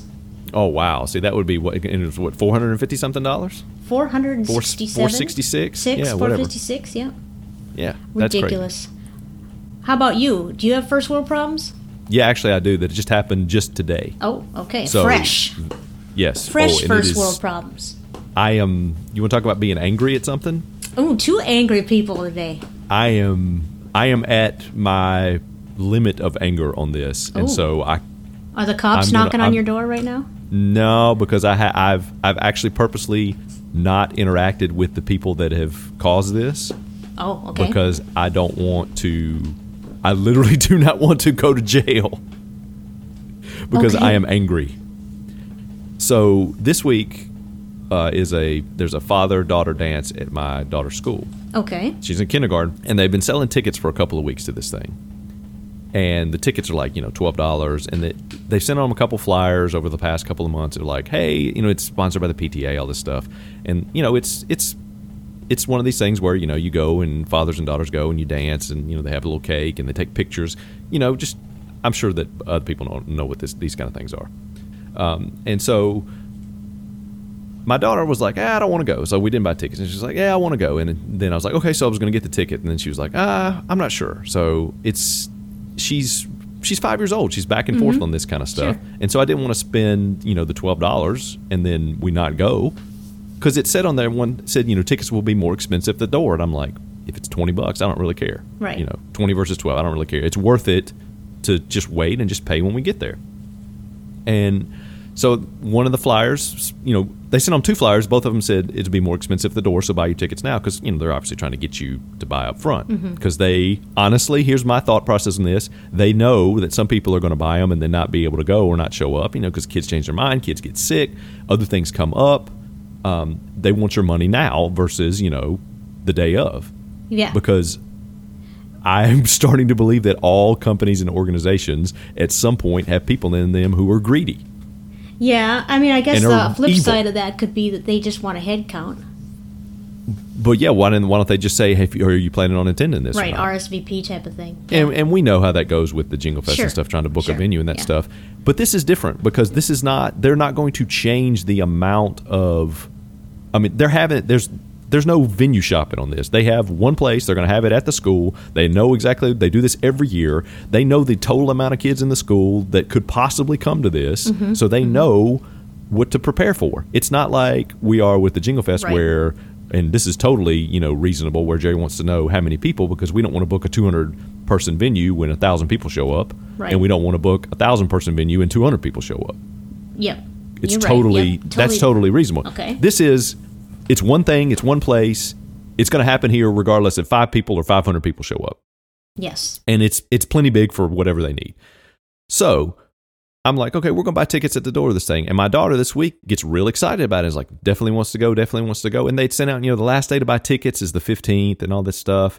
And I'm like, that's totally fine. So the day after you can buy tickets for this thing, they send out a message that says, Yesterday was the last day to buy tickets. And by the way, no tickets will be sold at the door. Oh, you can't do that. You cannot do that the day after the tickets are last available Why You would they do that? because they're idiots. Yeah. These are the people that are teaching our kids. They're idiots. I'm sorry, but you cannot. And the teachers at my kids' school are awesome and great and incredible. But some of the people who run some of the stuff there and some of the people that run the PTA, which is other parents, I understand that. I'm, I'm involved with the PTA because I help with the reading program that they do. mm-hmm. Some of the stuff, these decisions that they make, make me want to say, how do you get up and function to feed yourself in the morning? you are so stupid. How, Well, Wha- just if you look at it logistically, or if you write on the flyer, tickets will be available at the door, you cannot Yes. change that. and you certainly can't do it the day after. Right. Why send out a note the day after you can buy tickets saying "Yeah, this day was the last day to buy tickets? And now they're not so, and they're not, and tickets are not being sold at the door. Like we told you this all along. I have two flyers that say otherwise. Why don't you send that out a day mm-hmm. before and say tomorrow is the last day to buy tickets, and tickets will not be sold at the door? We changed our mind, which I would still be frustrated with that, but I'd be like, okay, at least you gave me a chance. Yeah, that's true. Doing it the day of the last, not the day after. I'm going anyway. and I'm going to have a $20 bill and say, you're letting us in. And if they don't, then I'm going to say, you tell my five, you look my five year old in the eye and you tell her why she can't come to this. It's not like you're at capacity. Exactly. You'd think that they'd want people to come to make more money. here's the thing. What I've noticed over the years, because my son is 10, he's in fifth grade. I've noticed over the years with people in the PTA, the people who run for the offices to run the PTA don't really have any experience running or managing anything. And they rule it with an iron fist That's what it that is seems like. insane. They make decisions about stuff that makes me want to go, you can't even manage your own finances. Why in the world do you think you you are the best person to run this thing and why do you not listen to anybody who has, you know, some experience maybe making a decision every now and then? Yeah. It's ridiculous. I I cannot express to you how angry I am that they are basically doing this to my kid It's terrible. because she does because she doesn't know and she doesn't have any idea. So we're going. We're going to the dance, and if they if they don't let us in the door, I'm going to turn my phone on in the parking lot, and we're going to dance in the parking lot because screw them and their stupid policies. You're going to crash the father daughter dance. yes, Love I- it. I mean, I, what else are you going to do? They won't sell you a ticket. I can't believe they won't ridiculous. let you in. I cannot. I, I still can't believe they're not going to take the money at the door. Right, Why- that's what why I mean. I can't not- believe that they would turn you away at that point. Yeah. They- why would you turn away people at the door? And why would you not wait until why would you wait until the day after you're selling tickets to say, and by the way, Right. we're not selling tickets at the door? That's the biggest flaw at all, of all. yes. And- what is I guess. if you're gonna if you're not selling tickets at the door, say that um two months ago when you first announced right, this thing. Right, because that would have made your decision. You probably would have said, "Well, I don't know if she's going to want to go or not, but I'll pay the fifteen dollars and we'll just Right. eat it if we have to. It goes Yeah, to, and- for a good cause." And here's the thing: these are people that have kids. Yeah. If you have a kid, you understand things happen. Stuff comes up. Not only do kids change their mind, but kids get sick. So everything you do is at the door. If you're a parent of a five year old, and if you don't do that, you're losing money somewhere along the line. I don't have kids, and I understand that. Yeah, they should understand this. Uh, it sounds to me like if, especially if you get there and they don't let you in, this is totally a power hungry parent. That's it. That's exactly what It I was saying about the people be. running the PTA. Right. That's totally because there's totally no what it other. It's reason. like this is the first time this person's ever been in control and have decision making power over anybody else in their entire life, Yeah. except for their own kids. hmm And now they're they grab it with an iron fist, and it Yep. it is hundred percent obvious, and it drives me nuts because I.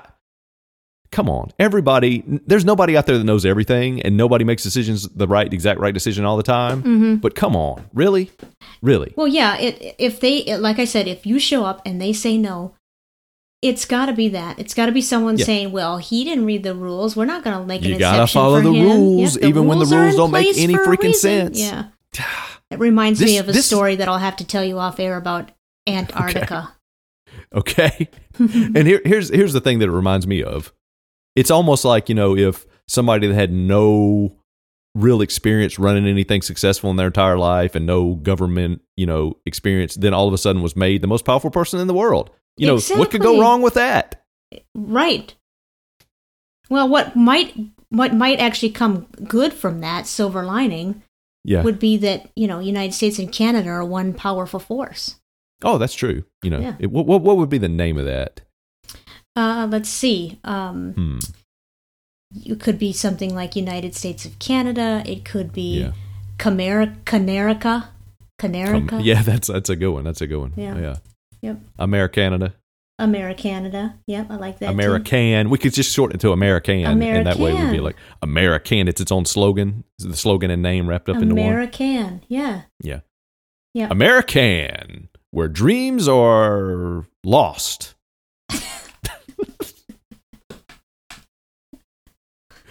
I cannot believe how mad I am about this. It's ridiculous. It's a father daughter dance. It should be, it should be a happy time, and I'm gonna I'm gonna be angry even there because I'm gonna be saying these idiots Yeah. the whole time. Yep. Especially if they don't let you in the door. Oh, I'm telling you, we're going to dance in the parking lot and we're going to have a better time than the people inside. I'm You're- certain we'll so probably you- have better music. You don't think? Yeah, right. You don't think you'll budge your way in? Then you'll just go out in the parking lot. No, because I I don't want my daughter's first memory of going to some sort of dance like that to be Her dad. her date, her and her dad combined getting arrested. Yeah, right. Probably Because ask call. Deanna about how that goes sometimes. Okay. She had a bad experience with a date getting arrested at a big event, and I'll leave it to her to tell you whether she wants to or Oh, not. I thought you were going to say that she has experience It with the dad. yeah. No, no, no. Her, it wasn't her dad. It was her date. No, you, um, I mean. prom. Oh, okay. Oh no, no, no, no. no, Okay. I was never been arrested that she knows of. Okay. This is before I met her. People are stupid. People are really stupid, and if they're not stupid, they're criminals. That's what we're finding Yeah. out. Yeah, that's that's what I should say. People make stupid decisions. People aren't stupid. Well, some of them are, but Yes. everybody makes bad decisions. When you make a bad decision, come come back just and somebody calls you out on it, the the best thing to say is, "Oh, my bad. I screwed up." Yeah, you're right. Yeah. So I'm hoping that's what happens with this is enough people go, "Wait a minute. Uh, I wasn't sure my 6-year-old wanted to go to this or we weren't sure it was going to happen, so we were going to pay at the door. What are you now saying?" And how you can't say that tickets aren't available at the door the day after you stop selling tickets. This is ridiculous. This is not some exclusive event. Come on. exactly. Especially if they. Come on. The only thing is if they had too many people, but we know that's not the case. Any situation where they could actually make more money that they would turn away has to be power related. Oh, believe me, the PTA is about making money above most other Yeah. things. It's ridiculous. At least this PTA that I've been a part That's of. That's one of the craziest things I've heard in a while. This is this is right up there with well, it didn't say installation fee, it said delivery fee, so therefore Yeah. we're not going to pay you, even though They're going to get you on the verbiage of Yeah. what they called it. You know what? I bet you could call the Sears store and get them to write you a new receipt and change it to whatever word that you wanted. I bet you they would. I'm sure that. they would. You know, I asked her that though, and she said, so I said, if I go back to Sears and, and get the appropriate thing written, I could send this in and you're telling me you'd pay the $70? Well, it's possible, but, uh, you Oh know- yeah, they would have to. Well, she said it's possible, but it's probably not, you know, it may not, it may not be worth your effort. Well, she's never going to admit defeat. It's almost like it, it's almost like customer service is, is in a battle with you Mm-hmm. it's a, it's a fight and they're never going to it's an argument it's like when two people have an argument and you get some situations where people aren't fighting right and they all they want to do is win and they don't care whether they don't almost they almost don't really care whether they win or not they just want the other person to lose Yeah. And that's a terrible situation and it's almost like customer service now is they don't want to admit defeat they'd rather both parties go away super unhappy than admit that they were wrong Except for DirecTV that's giving me three months HBO. At least they're trying. they give that away like candy though I know they do because all it is is a switch. yes. I had it immediately. Yeah, and they're hoping that you don't pay that Yeah, you forget right. to turn it so off. there's always a, a catch. well, maybe you just have to dance in the parking lot. Maybe. We've got no qualifications, so here's our recommendations. So yes, uh, we have recommendations this week, Cool. and basic. Well, let me let me just say this: Sean Morrissey, great guest that we had last week. Yes. He tweeted out at Sean underscore Morrissey. He tweeted out, "Had a blast with Judo Fuse and Buffalo Alice. That's you, you and me, Jason. Mm-hmm. This week. Oh, okay. Sorry. Yeah. I did. I wasn't sure who you were talking about. Um, enjoy some laughs and join the top five albums conversation. yes, absolutely. So we're all for that. And in, in fact, my crazy aunt, which I say that Oh, with boy. I say that with her blessing, um, Yes. and you know, in jest a little bit, but Oh, we're all crazy here. we all are crazy. Crazy's a good thing. Yes. So she she sent me. She said I have to weigh in on this this top five album thing. Now she Oh, is a, she's a little younger than Kornheiser, but around that age group. Mhm. Um, So forty-three. yeah, around 43, 44 maybe. Okay. So you know, let me back up. So she she mentions in here she mentions Louisiana a couple times. So I've mentioned from time to time that I used to live in Louisiana. Uh, Yes. I went to grade school there. So, but my aunt and uncle, aunt, aunt, uncle, and cousin, we all lived there. They lived there too. So we lived very close to each other, and we we spent a lot of time together. Cool. So she keeps she references Thibodaux, which is the town that we lived and, and where I went to school. And Is it Thibodeau or Thibodeau? it's Thibodaux, Okay. not Thibodeau, like the coach of the Timberwolves. Okay. And and she mentions New Orleans a few times, but what when I like Is it Timberwolves or Thimberwolves? it's well, I got I don't know. You got me guessing now. Okay. Yeah. Thim, Thimblewolves. I think it's Thimblewolves. Timber Wolves. Okay. but so What did your aunt say? she, well, she, she, I went to grade school there, so I missed out on all of this stuff that she talks about. Um, but it sounds like they had one heck of a good time because she was Cool. old enough to go to these concerts, and I really wasn't. So she says she we were so lucky to be in Thibodaux as all of the greats before they were greats played there, and we got really spoiled. And then she hmm. said, and of course in New Orleans we got to see so many people play in smaller venues where normally they would be in stadiums. Oh yeah. So she kind of broke it down into categories. So she said the best album ever, ever, ever, three evers, is J. Geils' Full House Live. Have you Okay. have you ever heard of it? I've heard of J. Geils. Me too. She said if you haven't heard it, you deserve to to when you get a chance. Hmm. She said she saw them in New Orleans and they ever every bit as good as in person as on tape. Wow. Okay. And I like that she tape. said tape. Okay. Was this on an eight track? It, it was not parchment, not parchment though. No. Um, but yeah, I, Inscribed on a wax cylinder. Yeah, right. So anyway, J. Geils Full House Live. Full House Live. Okay, I have to check that out because the only J. Geils I know is um, Centerfold from the '80s. Oh, is he the one that did Centerfold? Yeah, that's Oh, J. Geils okay. band. Um, then she said, so that was the best album ever, ever, ever. And now this is the coolest album.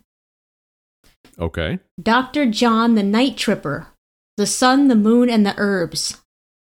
Ah, who I believe is Dr. John is from or based out Yeah, of New Orleans, yeah. I believe. She said, I've seen him many times in concert, and he used to play in Thibodaux a, a lot in our local bars. Oh, that's cool. She said one of our friends was a chef and was good friends with him, so we got to stand really close, like on the side of the stage. Mm. She said, I'm Yeah. good. She said she danced and danced to Dr. John in Thibodaux. But you're Wow. right. She said he's a driving force in the New Orleans music scene and probably the best known artist there right now. And Sean Morrissey might be interested in this. He played on the last waltz with the band. Yep. That I didn't know. That I didn't know. And I'm I'm more familiar with probably Dr. Teeth than Dr. John, but um, Doctor Who? that's because of my age. Dr. Teeth from the Muppet Band. Oh, I thought you were getting him confused with the dude from A Team, Mr. T. No, Teeth. Oh, Teeth. T E E T H.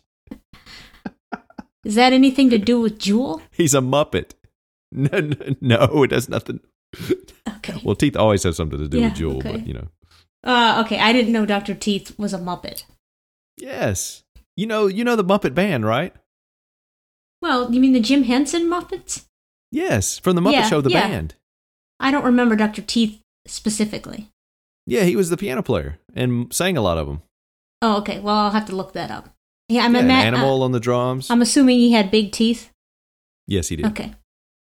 Maybe a gold tooth, I think. I remember. Oh. So anyway, we got two albums. But I think he might have been modeled after Dr. John, really. Oh, I think it might have been a take, like a parody on that. Because he, he would, you know, dress flamboyantly. And I mean, not like Liberace or Elton John flamboyant, Uh-huh. but kind of, you know, flamboyantly and um, play the piano. And that's kind of how Dr. Teeth is. oh. Well, I'm learning so much here, including these no, two. no, you're albums. not. now, the first two albums I'd never heard me. of. This next album. You never heard of J. Geils? I mean, I'd never heard of that album, but um, No, I hadn't heard of that album, and I had heard J. Geils, but I didn't know where. And now that you mentioned Centerfield, then I do know. I've actually Centerfold. Centerfold, Centerfield is John Fogerty. Fogerty. See, I got that right. Yes. Centerfold. All right. So, You know the song I'm talking about, My Angel is a Yes, I do. Centerfold. Yeah. okay. um, And Freeze Frame I do know that one too. was another big popular one they had in the 80s, but that's my limit of J. Geils Okay. information. All right. Well, I didn't have that. So here's the What else first did she album that I actually know. And she said, This is the album. So we had Ever, Ever, Ever and Coolest. This album made me realize that there was another world out there besides North Dakota, which is where she was born and grew up. Uh oh. Marvin Gaye, What's Going On? Oh, that's a good one. Mm-hmm. Yeah, it is. It's a Mhm. great one. She said, I still remember the feeling listening to the album in the basement of the house. I can feel the city in his music, which I found interesting. Wow. Yeah. She's good with language. She's the next one. Yes, she said the next one. Since greatest hits albums are allowed, see, they're allowed. That, that I'm no comment. She said Doug Kershaw's greatest hits. Who Doug Kershaw. is he? Clayton Kershaw's dad? or Sammy Kershaw. Yeah, possible. She said he's the best fiddler. Again, he often Oh, came into the bar in Thibodaux and would jump on the bar right in front of me. Ah. So she's getting a lot of these from like personal experience, which is great, Yeah. which you should, Yeah. because the music, the seeing the artist live and in you know Mhm. up close, that will certainly associate you more with. It will draw you into their music more than just listening to some random album. Yeah. Although she, so yeah, I appreciate except for Marvin Gaye. Yeah, And, and but it gave her a whole new world. It, Yes. it allowed her to ask, "What's going on out there?" exactly. Yeah, sorry. She um she has told me before, not in this she didn't list it in the top five, but she has told me before that Sergeant Pepper changed her whole or got her through the sixties, I think she said. Something like oh, that. that's a, that's another good Yeah. one. So then she said there is no one like Joe Cocker and his Mad Dogs and Englishmen album. It is hippie heaven. Is she a hippie? I won't go into that. Okay. Mm-hmm. Um, then she said, I agree with your guest on Paul McCartney's Ram. Wow. Okay. She said it's very good, and if you haven't listened to it, it's worth it. It made John Lennon extremely nervous and sent him back to writing better songs after he heard this album. Well, then that's definitely something we'll listen to then. She also agreed with Pearl Jam, Excellent. and then she wrote me back. And this is the sixth one, if I have my math right. She emailed me back. She said, I forgot the best album of all, which I was a little surprised, Wait a minute, Auntie, because you said the other one was Ever, Ever, Ever. Yeah. So this is Okay. the best album ever, ever, ever. And this one Is now. this like when the Grammys like has different w- awards? Yes. There's like, like the record of the year and the song of the year. And I mean, I, I know I know why they're different. And Right, album right, of the right, year and okay, It's close to that. So the other one was best album ever, ever, ever, and this one is best album of all. okay. John Baldry, It Ain't Easy. Never heard of that.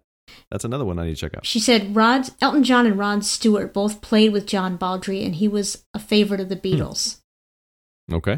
She said Cool. it's basically just sort of a forewarning. It's basically a very sexist, racist, and everything else you can think of, but he really knew how to get down. Okay. It must have some grooves on there then for it to be sexist, Yeah. racist, and offensive, and she still thinks it's awesome. Yeah, so she that's said probably that worth checking was- out for the it- music. You know, at the time it came out, it was one. Of, it was in the era where if it was sexist, people either didn't know it or didn't didn't uh, make a big deal out of it, or didn't Right. didn't had fear of saying something. Um, yeah, well, yeah, you know, I'm on record as going, you know, I don't really listen to lyrics first. I listen to music first. And if the lyrics are sometimes offensive, I may not catch it until, you know, a year later when I've listened to it for the 10th time, unless somebody points it out to me. Because I often, lyrics, I'm just not drawn to lyrics. And I've listened to stuff before in the 80s when I was a kid that was like, I go back and listen to now. I'm like, wow, that's what that was about. That's what that, that's what that guy was saying right there. Wow. Okay. yeah, So I, I, I can understand that when you're growing up as a kid, sometimes you don't really get into the lyrics as much Right. as, right. at least from my point of view. And I, I, this was not something that was on my list, but I, this this email just literally came in right now from her. Oh no! The sexiest song ever. What? this is the Grammy category. Yes. These are the aunties. Yes. Joe Cocker, you can leave your hat on, which I do really like that song. Okay. And then she just um finished You know what my favorite Joe so- Cocker song is? um a jingle. No, it was used as a theme for the Wonder Years. Yes, that's a great song. Yeah. Yeah. Um I don't know the name of it. What would you do if you sang out of tune? If I sang out of tune, would you I don't know A little help from my friends. To get by help, with a little yeah, help from yeah, my friends. And then she ended the email with, "Oh yes, saw BB King cry on stage once." what? yeah, that was it. So I'll have to get that more. She has led quite the musical uh, viewing live. oh yeah, she wrote Live concert live. That's awesome. And she said earlier, she's got a she's got a Doors story, she's got a Meatloaf story, she's got a BB King story. wait a minute. Wait a minute. Wait. When you said hippie before and you said I'm not going to get into that, was she a groupie? I don't think so. No, no. Okay. Um, if Maybe she was, can answer that for if us. she was, she hasn't told me that. But she, um, well, maybe you just didn't ask. that's right. She said um, she could talk about music all day. So yes, she has led quite Awesome. the music life. So anyway, See, and honestly, yeah, go ahead. I was just going to say those are her recommendations. So I want to say thank you, Auntie, for sharing. Absolutely. And I would say if anybody else has a top five or was it seven, eight that they want to send in, try to keep it within 10, or I would say shoot for five. And if you have to throw an extra one in Shoot there, that's for fine. five, yeah. Says Yeah, the girl um, who had seventeen last week. yeah. send send some more in because I'd love to hear what other people um, have as their top five or favorite or coolest or best of or best of all time sexiest. sexiest song. and the sexiest song of the year goes to The sexiest kiss. Isn't that from like MTV Awards? Remember they used to have those? probably MTV dumb Movie stuff like Awards. Yeah, best they had best kiss. Best I know kiss, that for sure. yeah. And often it was you know in a comedy where you know people were jokingly it was sp- supposed to be funny. Yeah, yeah. but yeah, yeah. Um, Any I'm not going to say that we. For me, Yeah. I would recommend that people send in their top five albums. Great. And just follow what Sean said. Join the Yeah. conversation. And my crazy aunt was the first one to do it. Thanks, crazy That's aunt. awesome. and you know, with the caveat that if you send in something terrible, that I may make fun of it, but hey, Yeah. that's all good, and all in good fun. Well, it's hard to make fun of it when you don't know what it is. And so John Baldry and the rest of the people she listed, except for Marvin Gaye Mhm. and Joe Cocker, I'll have to listen I'm going to guess that she knows what she's talking about. It certainly sounds like it. And honestly, it's one of these things where she's in the age group and of a time when she was a teenager and you know a young adult Mhm. that a lot of famous musicians, people who we look back now and then are legendary, they were just playing at like you know clubs and random places where you could go see them. And it, it's not like today where every every band, every major act is you know touring in an arena and you don't ever get any kind of contact with them. It was much more communal back then in the 60s and 70s in terms yeah. of music and the fans of the music and you know you get a lot of a lot of a lot of experiences back then that now that they just I don't think are ever going to happen again. So it's of that time. So yeah. her being from that just really that's awesome. So I'm I'm saying she probably knows what she's talking about. Well, and even in the 80s when we lived in Louisiana, it was like that in New Orleans, she mentioned, oh yeah, just Yeah. because of the smaller venues and people wanted to play in New Orleans. Yep, Yeah, so it's pretty cool. Thanks, Auntie. awesome. Hey, how's it going? You good? How's the fam? Cool, cool. We hope you're enjoying the podcast so far. We'd love to hear from you on Twitter at Speak Tangents or via email at speakingoftangentspodcast at gmail.com. You can also visit our website at speakingoftangents.com for all the relevant links and info relevant to this podcast. I thought that's pretty clear. I'm just clarifying since we're kind of into that lately. Oh, and if you haven't been enjoying the podcast, you know, we're sorry that you had to endure it this long, but we're also sort of confused as to why you're still listening to something you don't really enjoy. Thanks, though. And regardless, we'd love to hear from you too, so be sure to Snapface or Insta chat with us. We'll get back to you in the appropriate amount of time on either of those. Thanks. So, do we have any feedback this week? I ask that as if I don't know that I saw a ton of stuff on Twitter that we won't possibly be able to get to at all, but I was really pleased to see as many people talking about last week's episode as I did. So, did you have any that you pulled out of that uh, for this week to read? Yes, and yes, we had a lot of feedback, and it was great. great. A lot of people joining the conversation, and thank you. So the first one um, that I have listed here is somebody by the name of TK Okay. at this is Twitter at I'm going to guess this is not Tony Kornheiser. who knows? I don't know. uh, it's just TK. Maybe it's Tony Okay. Kornheiser. Maybe it's Tim Kite Okay. At Crucial TK. All right. and he he said this one was info for life i had a great time listening to it today on my run Cool. He's talking about the episode from last week. yeah yeah because he Awesome. he tagged sean y- you and me and uh, speak tangents Awesome. so thank you tk Yes.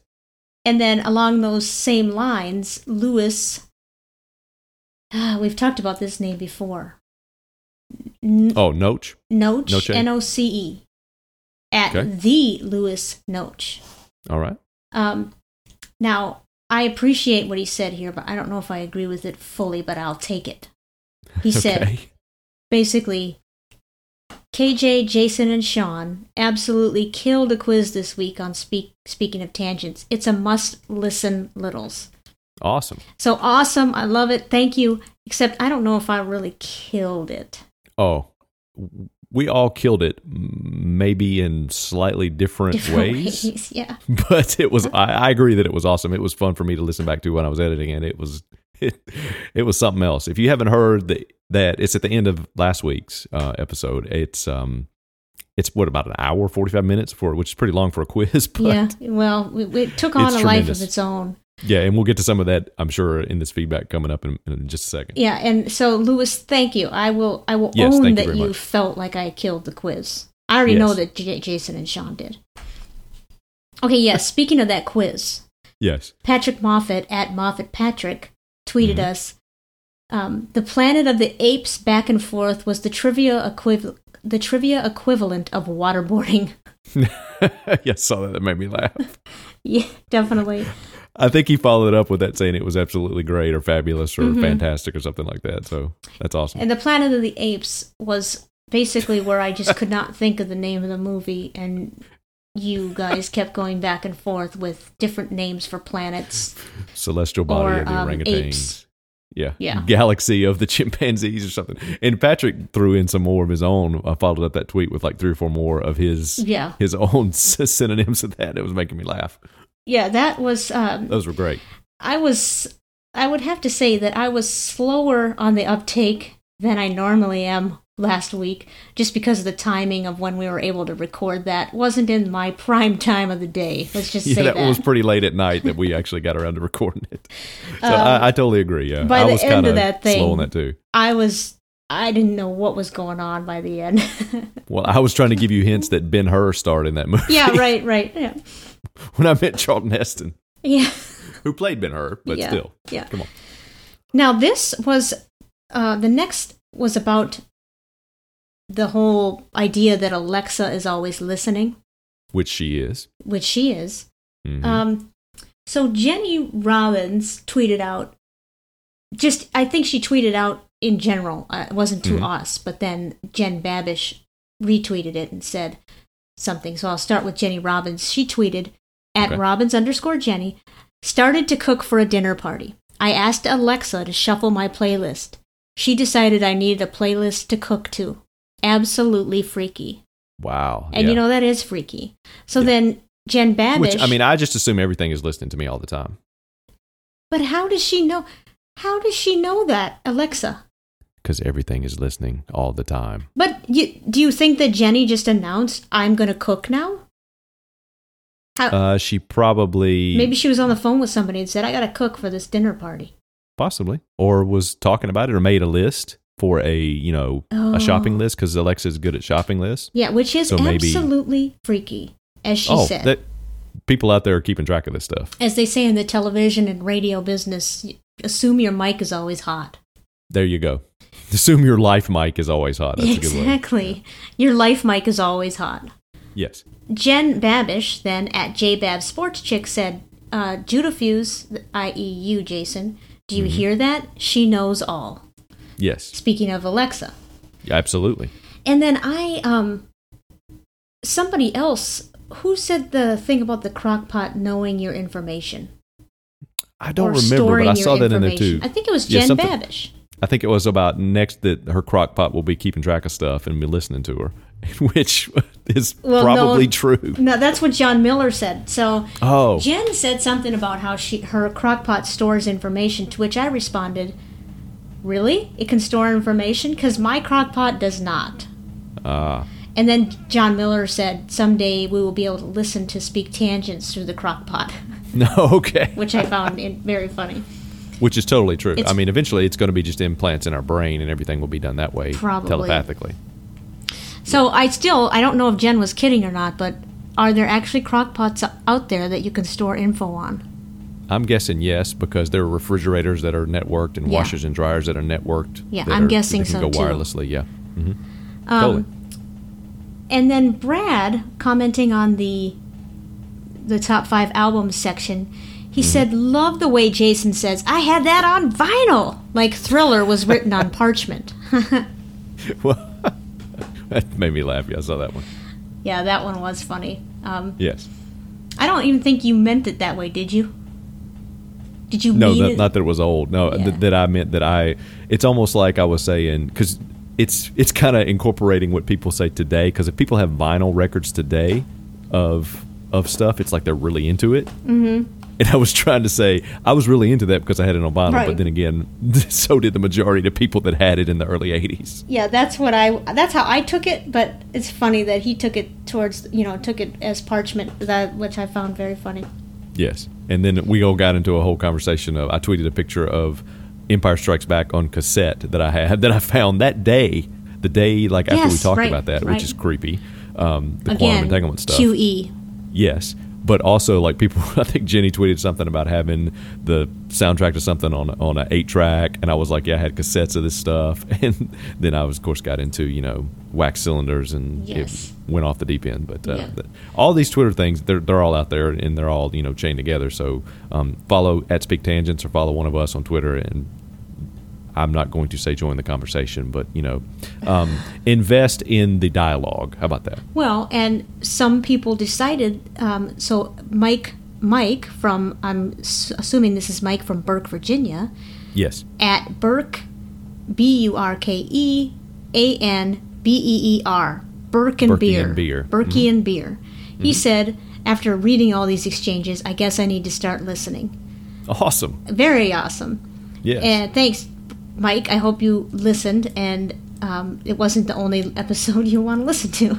yeah, that's. Hope you want to keep listening. Yeah. At least, at least for part of it, anyway. And, and That's why we put the time codes in there. Skip around. Yeah, skip around. And then another uh, gentleman, Geoff Ferris at Radio, Jeff with a G, G E O F F N C, Okay. as maybe North Carolina. That's what I'm thinking. That'd be my guess. Mhm. He said, How did I have no idea this podcast existed? This is my weekend binge.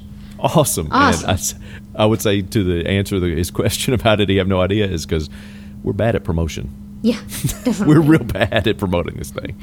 and So tell your friends because we probably won't. Uh, probably not.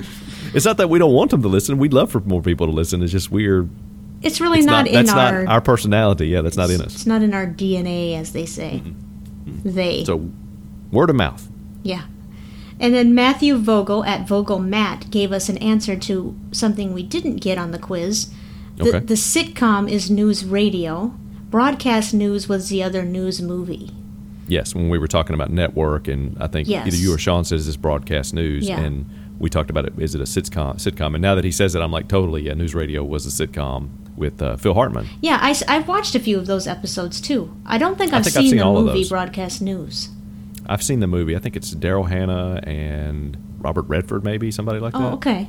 Well, Brad It's- Weiss. and I may be confusing it with something else, but anyway. Brad Weiss tweeted us and said, you know, broadcast news is where the phrase from the Tony Kornheiser show uh, that they always play it, not always, but occasionally will play at the end. Well, I certainly hope you'll die soon. That's Oh, Yes. from broadcast news, Uh-huh. which, I didn't had, know. I didn't know. I'd forgotten that. I'd, I'd, I had read that, and when when I first started listening to the show, um, or the first time I would hear some of these bumpers, I'd be like, okay, if I don't know what that means, I would go Google and look it up. And so I remember looking that up and going, oh, that's what that's from. Oh, yeah. And remembering it, and then, you know, my memory is terrible, so I forgot since then. But that's we appreciate Brad um, reminding us and giving us the info for life on that. Definitely. So that thank you for all that feedback, folks. There's a Yeah, lot more great. on Twitter. You can you can wade through it if you want, and you know Mm-hmm. just just join Twitter and join the chatter. Join the chatter. Well, Okay. it's different than join the conversation anyway. So, Yeah. do we have any Amazon reviews this week? We do. all right Uh, if you if you remember, which I barely remember, Mm-hmm. um, when we did the quiz with Sean, one movie that came up was The Empire Strikes Back, not Star Wars Battle Galactica: The Next Generation, but I do Star Wars: The. Empire Strikes Back. I do remember it came back. It came out, and yeah, Yes. And one thing that I said was I think it's the best Star Wars movie, and Sean agreed. Um, and I'm assuming you also think it's the best Star Wars movie. absolutely. Okay. Uh, so I decided to look up The Empire Strikes Back on Amazon and get oh, some reviews. okay. Oh, so you got mo- re- reviews of the actual movie. The reviews of the it says format Amazon Video, so you, it- Okay, you can choose streaming or the DVD. Okay. And this looks like it's the redone, like the one that George Lucas retouched, like in the '90s or something like that, where he added some effects and added a few scenes and said, "This is what I originally intended it to be," which is just a bunch of crap. He, I think what he thought he was probably going to do is put it out and say, now the people that already own this, the original, they're going to want to buy the new one because it's updated. And it came out like new in theaters, like and everything. And for a while, like the original theatrical one that was released was difficult to even get a hold of um, on DVD or you know in some form or like a Blu-ray because they were pushing this new enhanced version that, in general, what I've heard from people was that they hated it because it would, had been changed. Oh, okay. So, um, knowing you need to know that going into some of these reviews. So, but when was the the original Empire Strikes Back came out in one eighty 1980. 80? 1980. hmm I believe Star Wars was 80, 78. Empire Strikes Back was 80 and Return of the Jedi was I don't think until like 83 or 84 maybe because it was more time I remember more time being between. Okay. And so when was this remake thing? This re not remake but re Um, re-release. I could be completely wrong, but I think it was mid 90s right before the new um cuz the new ones like the prequels, the episode 1, the ones with um uh, what's his face? Um Liam Neeson and the kid like you know, young Darth Vader. Mm-hmm. which were you know who wanted to see that nobody wanted to it was just bad it was poorly done those are pretty much universally bashed by people who are actually star wars fans who were around when the originals came out um, but uh, i think it was before the new ones came out Okay. which was i think late 90s early 2000s Okay. but Got it. like i said i'm terrible with years so uh, this is reviews of this is a review of the re-release with the updates and it's either you can pick um, the dvd blu-ray or the streaming so this is just they lump all the reviews together so this is technically reviews of the movie Okay. Got it. and these are all one or two stars i'll go ahead and say that up front Oh, okay. Not happy with it.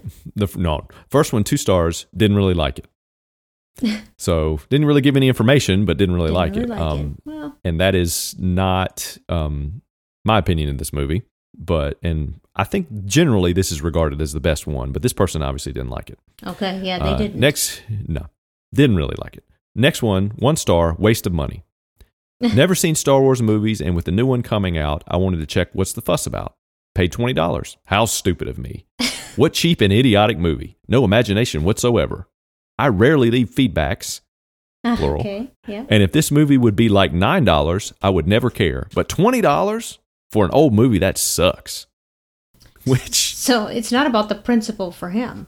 no it's about the $11 Yeah. Yeah. Okay. Um, here's another one. Two stars, not so hot, pretty lame. See, these are not helpful reviews. no, and these these were given all in 2016, by the way. Those Okay. last three. All right. Here's another one from 2016. So these are people that are just now seeing the movie Okay. for the first time, is what I'm guessing. Um, one star, horrible movie. Could not wait to watch it, and what a letdown. Didn't even finish it.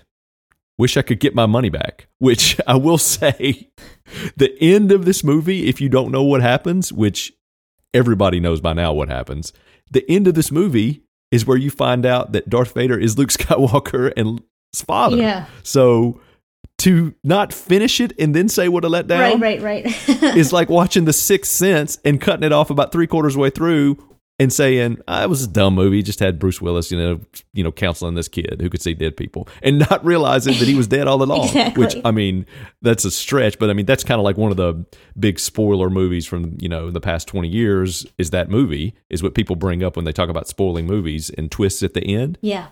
When Empire Strikes Back came out in 1980, it was an enormous twist. Could still be considered the biggest twist of all time in the story and reveal. When that came out, people lost their minds. Uh, See, I don't remember that, but I do remember it being a big reveal. And we were we were kind of on the young side, Yeah. but it was huge. It was a huge, huge, huge deal, and some people still rank it as the biggest like twist at the end of a movie ever. really. Well, So I this mean, guy didn't watch it all, and he's giving a review. He sounds like TK, yeah, didn't even watch it. This is the TK movie. not. Horrible. crucial TK, but Tony Kornheiser. There you go. Um, here's here's another one which I'm not going to read this whole thing because it's literally like three scrolling pages, but I will I will get into it. And the review starts off. It says two stars. I know, I know. Everyone knows this movie. but I just watched it for the first time as an adult. This is from 2015, and it wasn't what I expected. First and worst, Han Solo is severely abusive to Leia. He gets extremely angry that she won't say she likes him, repeatedly touches her without her consent, and doesn't let her go when she asks, and constantly dictates to her what her feelings are to her instead of letting her decide. This is sexual assault and emotional abuse, and it ruined the movie for me. Whoa. Which um, is a little overboard, I think. Yeah. It, wha- Just a what's little? the reviewer's name? Julia. Okay. Um, second, Leah herself is nerfed compared to as in the first movie, A New Hope, which I also just rewatched. That one surprised me with its extremely strong female character, steely, courageous, able to shoot a firearm, able to come up with working plans on the fly under extreme pressure, completely devoted to the cause of the point of cleverly lying to her captors as they threaten her homeworld, smart enough to know that they were being tracked when Han had no idea, and brave, ruthless, and clear sighted enough to use that as a last ditch counter attack to ambush the Death Star and destroy it instead of changing course and running in an attempt to protect the rebel base. This sentence goes on, but I'm out of breath. I was going to say, is that all one sentence? That is that whole entire paragraph is one sentence. that is quite a feedbacks. Yes. In this movie, however, that Leah is gone. Or Leia is gone. Replaced with one who hardly ever participates in the fights, comes up with no impressive plans, doesn't realize what's going on even after Han and his acting accordingly in the cave scene, and screams several times at stuff that stereotypically gets sexist portrayals of women to scream, like flying creatures. Oh, What? This is ridiculous. Come on. People Um, there's a third, spend fourth, time on this kind of stuff. Yeah. There's a third, fourth, and fifth that I'm not even going to read because I it it just goes on like that. It's it's I this movie's obviously not for this person, but they really enjoyed the first movie. Leia is not that different in the second movie than the first movie. I'll take She's your word still- on it. It's been so long. Yeah. I'm sure well, she to is. me, to me, I think one of the I mean, if she wants to talk about Return of the Jedi when they put her in the metal bikini, now now you can get into maybe it's more sexist. Mm-hmm. But come on. She was one of the actual strong female characters from this time period in when how movies were being made back then. Well, yeah, when Carrie Fisher passed away, there was all the talk about how Princess Yes. Leia, you know, laid out the foundation for young girls to be strong and independent. Absolutely. And both of these movies, and even the third one, where she is the one who kills Jabba the Hutt in Return in uh, Return of the Jedi. She's the one who Oh. strangles him. That is that was a that was not the norm for female characters in in the 70s and 80s in terms of movies. Right. You know what? She needs to let it go like my auntie did and said, you know what? It's racist and sexist, but it was pretty good funk. Or it was pretty good music. Yeah. You know, you Yeah. just let that pass. That was the era at the time. It was from a different time. Yeah, and and it have- still wasn't nearly as bad as half the st- I mean, come on. Yeah, you know, we we you start somewhere as a country, and you hope to, you know, you hope to make progress. We may have Yes. actually gone backward lately, but overall, Possibly, yes. you hope to go make progress, which we have. Yeah. And uh, You need to rem- this person needs to remember what it was actually like in 1980. Yeah, I was, I was, I didn't have really any kind of clue because I was, you know, seven, eight years old. right. It's a different time period. It's a different. I mean, Yeah. that was f- nearly forty years ago. You have to consider that it was up for like, should women have equal pay and equal rights? Not, not just as I'm not talking about like as a thought thing. It was a legally should we allow them to do this? That was like 1981 Yeah, right. that they were considering. Well, wait a minute, women should actually, you know, have equal pay for equal work, which is ridiculous to think about that. But mm-hmm. that's the time frame that we were in. In this, that's how things mm-hmm. were in this time period. So come on, well, and some of these, this isn't exactly the same thing, but some of these people are saying this is the first time they've ever watched the movie, and if I don't know if anybody in the reviews is slamming the, you know, the the the the way that the movie looks as far as the oh yeah, like the special, special effects, and yeah. stuff. Yeah, Um, mm-hmm. But you know what? That is the way it was at the time. You can't watch a movie now and and then watch a movie from 1981 and compare the two. Really, in that regard, it's they're going to No. be different. There's been Yeah. technological advances. So for people And to if- say that is crazy. yeah. And if and if anything, from a thematic point of view, as far as how it represents women or or or different different groups of people, these movies were actually ahead of their time. I think in terms of a lot of the way they did things. So I mean, to to call it out for that is ridiculous. To me. Yeah. Yeah. It seems ridiculous, especially three pages long. yeah, it kept going. I just, I, I even I got, I even lost interest in reading it. uh, but the next one is one star, just awful. I has gotten a brand new Blu-ray as a gift. This DVD was completely defectice, spelled Hmm. D E F E C T I C E. That we should have to put that in next week's pronunciation. I'm not familiar with that word. I'm not either. And all this, this is written entirely in caps. So Oh, I'm okay. assuming this person, um, maybe English is not their first language. Maybe. Uh, another one, two stars. Disappointed with what said limited edition, which I think they mean edition as in ed edition, Oh, uh huh. and they put addition as in like ADD? the the, the math term. limited edition, Well, which um, uh, that so kind of I- describes me. I've got limited math skills. and now we're going to really get into um, the weeds on this a little bit. Okay. um because this there's several reviews and i'm gonna i'm gonna basically boil it down to one review uh, that i think represents this this group of people who are reviewing this because they love the original movie and i remember i said before this was the updated version Mm-hmm.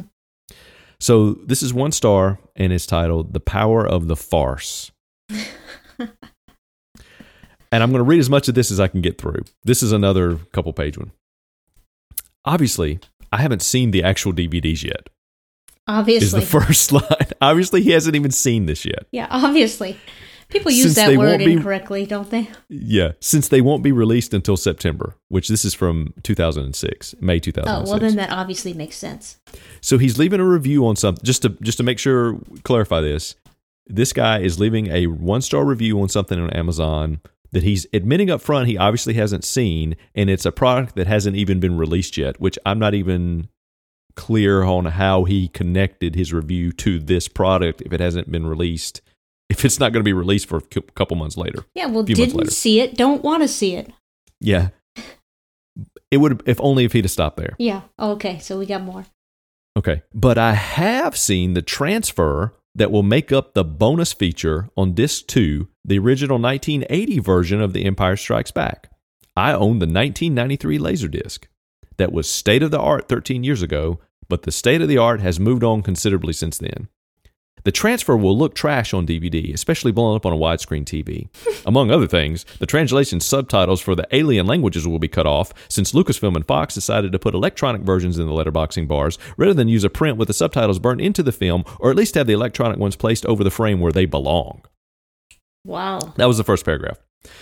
Even if you don't have a widescreen television, you should always insist that any DVD you buy today be enhanced for widescreen TVs or enhanced for 16 by 9 displays. Why? Number one, chances are your next TV will be a widescreen HD set. Number two, an and DVD enhanced for widescreen TVs, Oh, no. which I don't think you could say and for And DVD Yeah, right.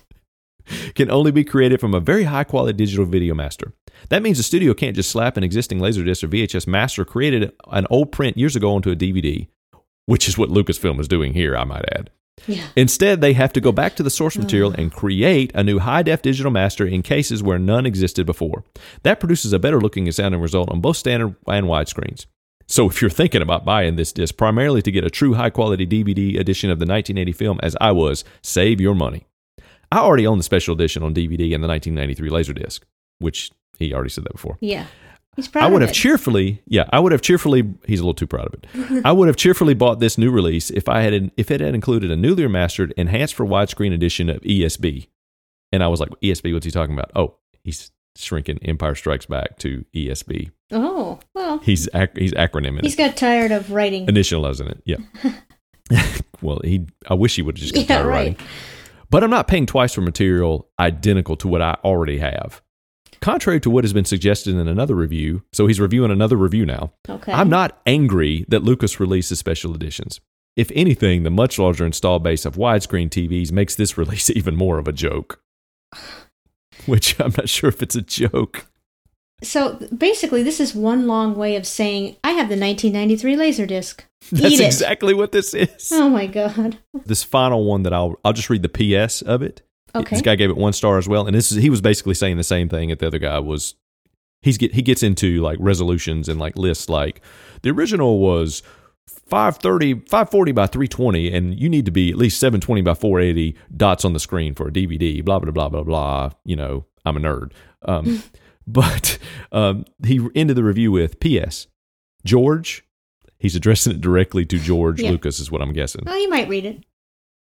yeah maybe george have you taken the continuity continuity error out of your special edition empire strikes back yet I'm referring to the fact that the Tauntaun is still screaming after we see the Wampa creature obviously eating a dead animal.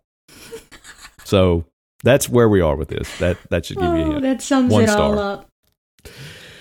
Have you taken the Tauntaun scream out after the Wampa was eating? That's I mean, I if I had a nickel for every time I've said that in my life. You, yeah, you'd be you'd be able to pay those ER bills. yeah, I'd have a nickel. Yeah. So is there anything else this week that we could talk about? No, I think we've hit our two-hour quota. Awesome. Fabulous. Rob will be Rob will be thrilled Yes, he will. and we'll never hear this. we love you, Rob. Never say never. Thanks for coming and hanging out for a couple days. All right. I guess I should say bye. Yeah. All right. Bye. Speaking of tangents is brought to you by KJ Onstead and Jason Fuse. Hosted by Jason Fuse and KJ Onstead. Created by KJ Onstead and Jason Fuse. Edited by Jason Fuse. Music written and performed by Jason Fuse. Lyrics and vocals by KJ Onstead and Jason Fuse. Craft services provided by Jason Fuse and KJ Onstead. Speaking of craft services, I didn't want to embarrass Jason earlier by spouting off my Zinfandel knowledge when he obviously didn't know anything. But I'll tell you now. The Zinfandel wine grape, also known in Europe as Primitivo, was first brought to the US from Vienna in the 1820s. It started out as strictly a red Zinfandel. After extending its roots to California a decade later, the Zinfandel grape soon became the most widespread varietal in the United States. Its popularity extended into the beginning of Prohibition, during which it remained in high demand on the West Coast for such acceptable uses as sacramental wine and remained trendy for home winemakers as well. Due to the Zinfandel grape's small, tight bunches, its skin was quick to rot on the extended cross country train rides to the East Coast, where it fell in popularity. The creation of its less respected cousin, white Zinfandel wine, in the 1970s opened up a larger market for the grape, thus sustaining its status through the 1990s, when a market for finer wines emerged and red Zinfandel's appreciation was reborn. What? No, I'm not reading this. Ugh. Honestly. Where was I? Oh. This information was brought to you by RobertGoodmanWines.com. Oh, okay. Graphics by Jason Fuse.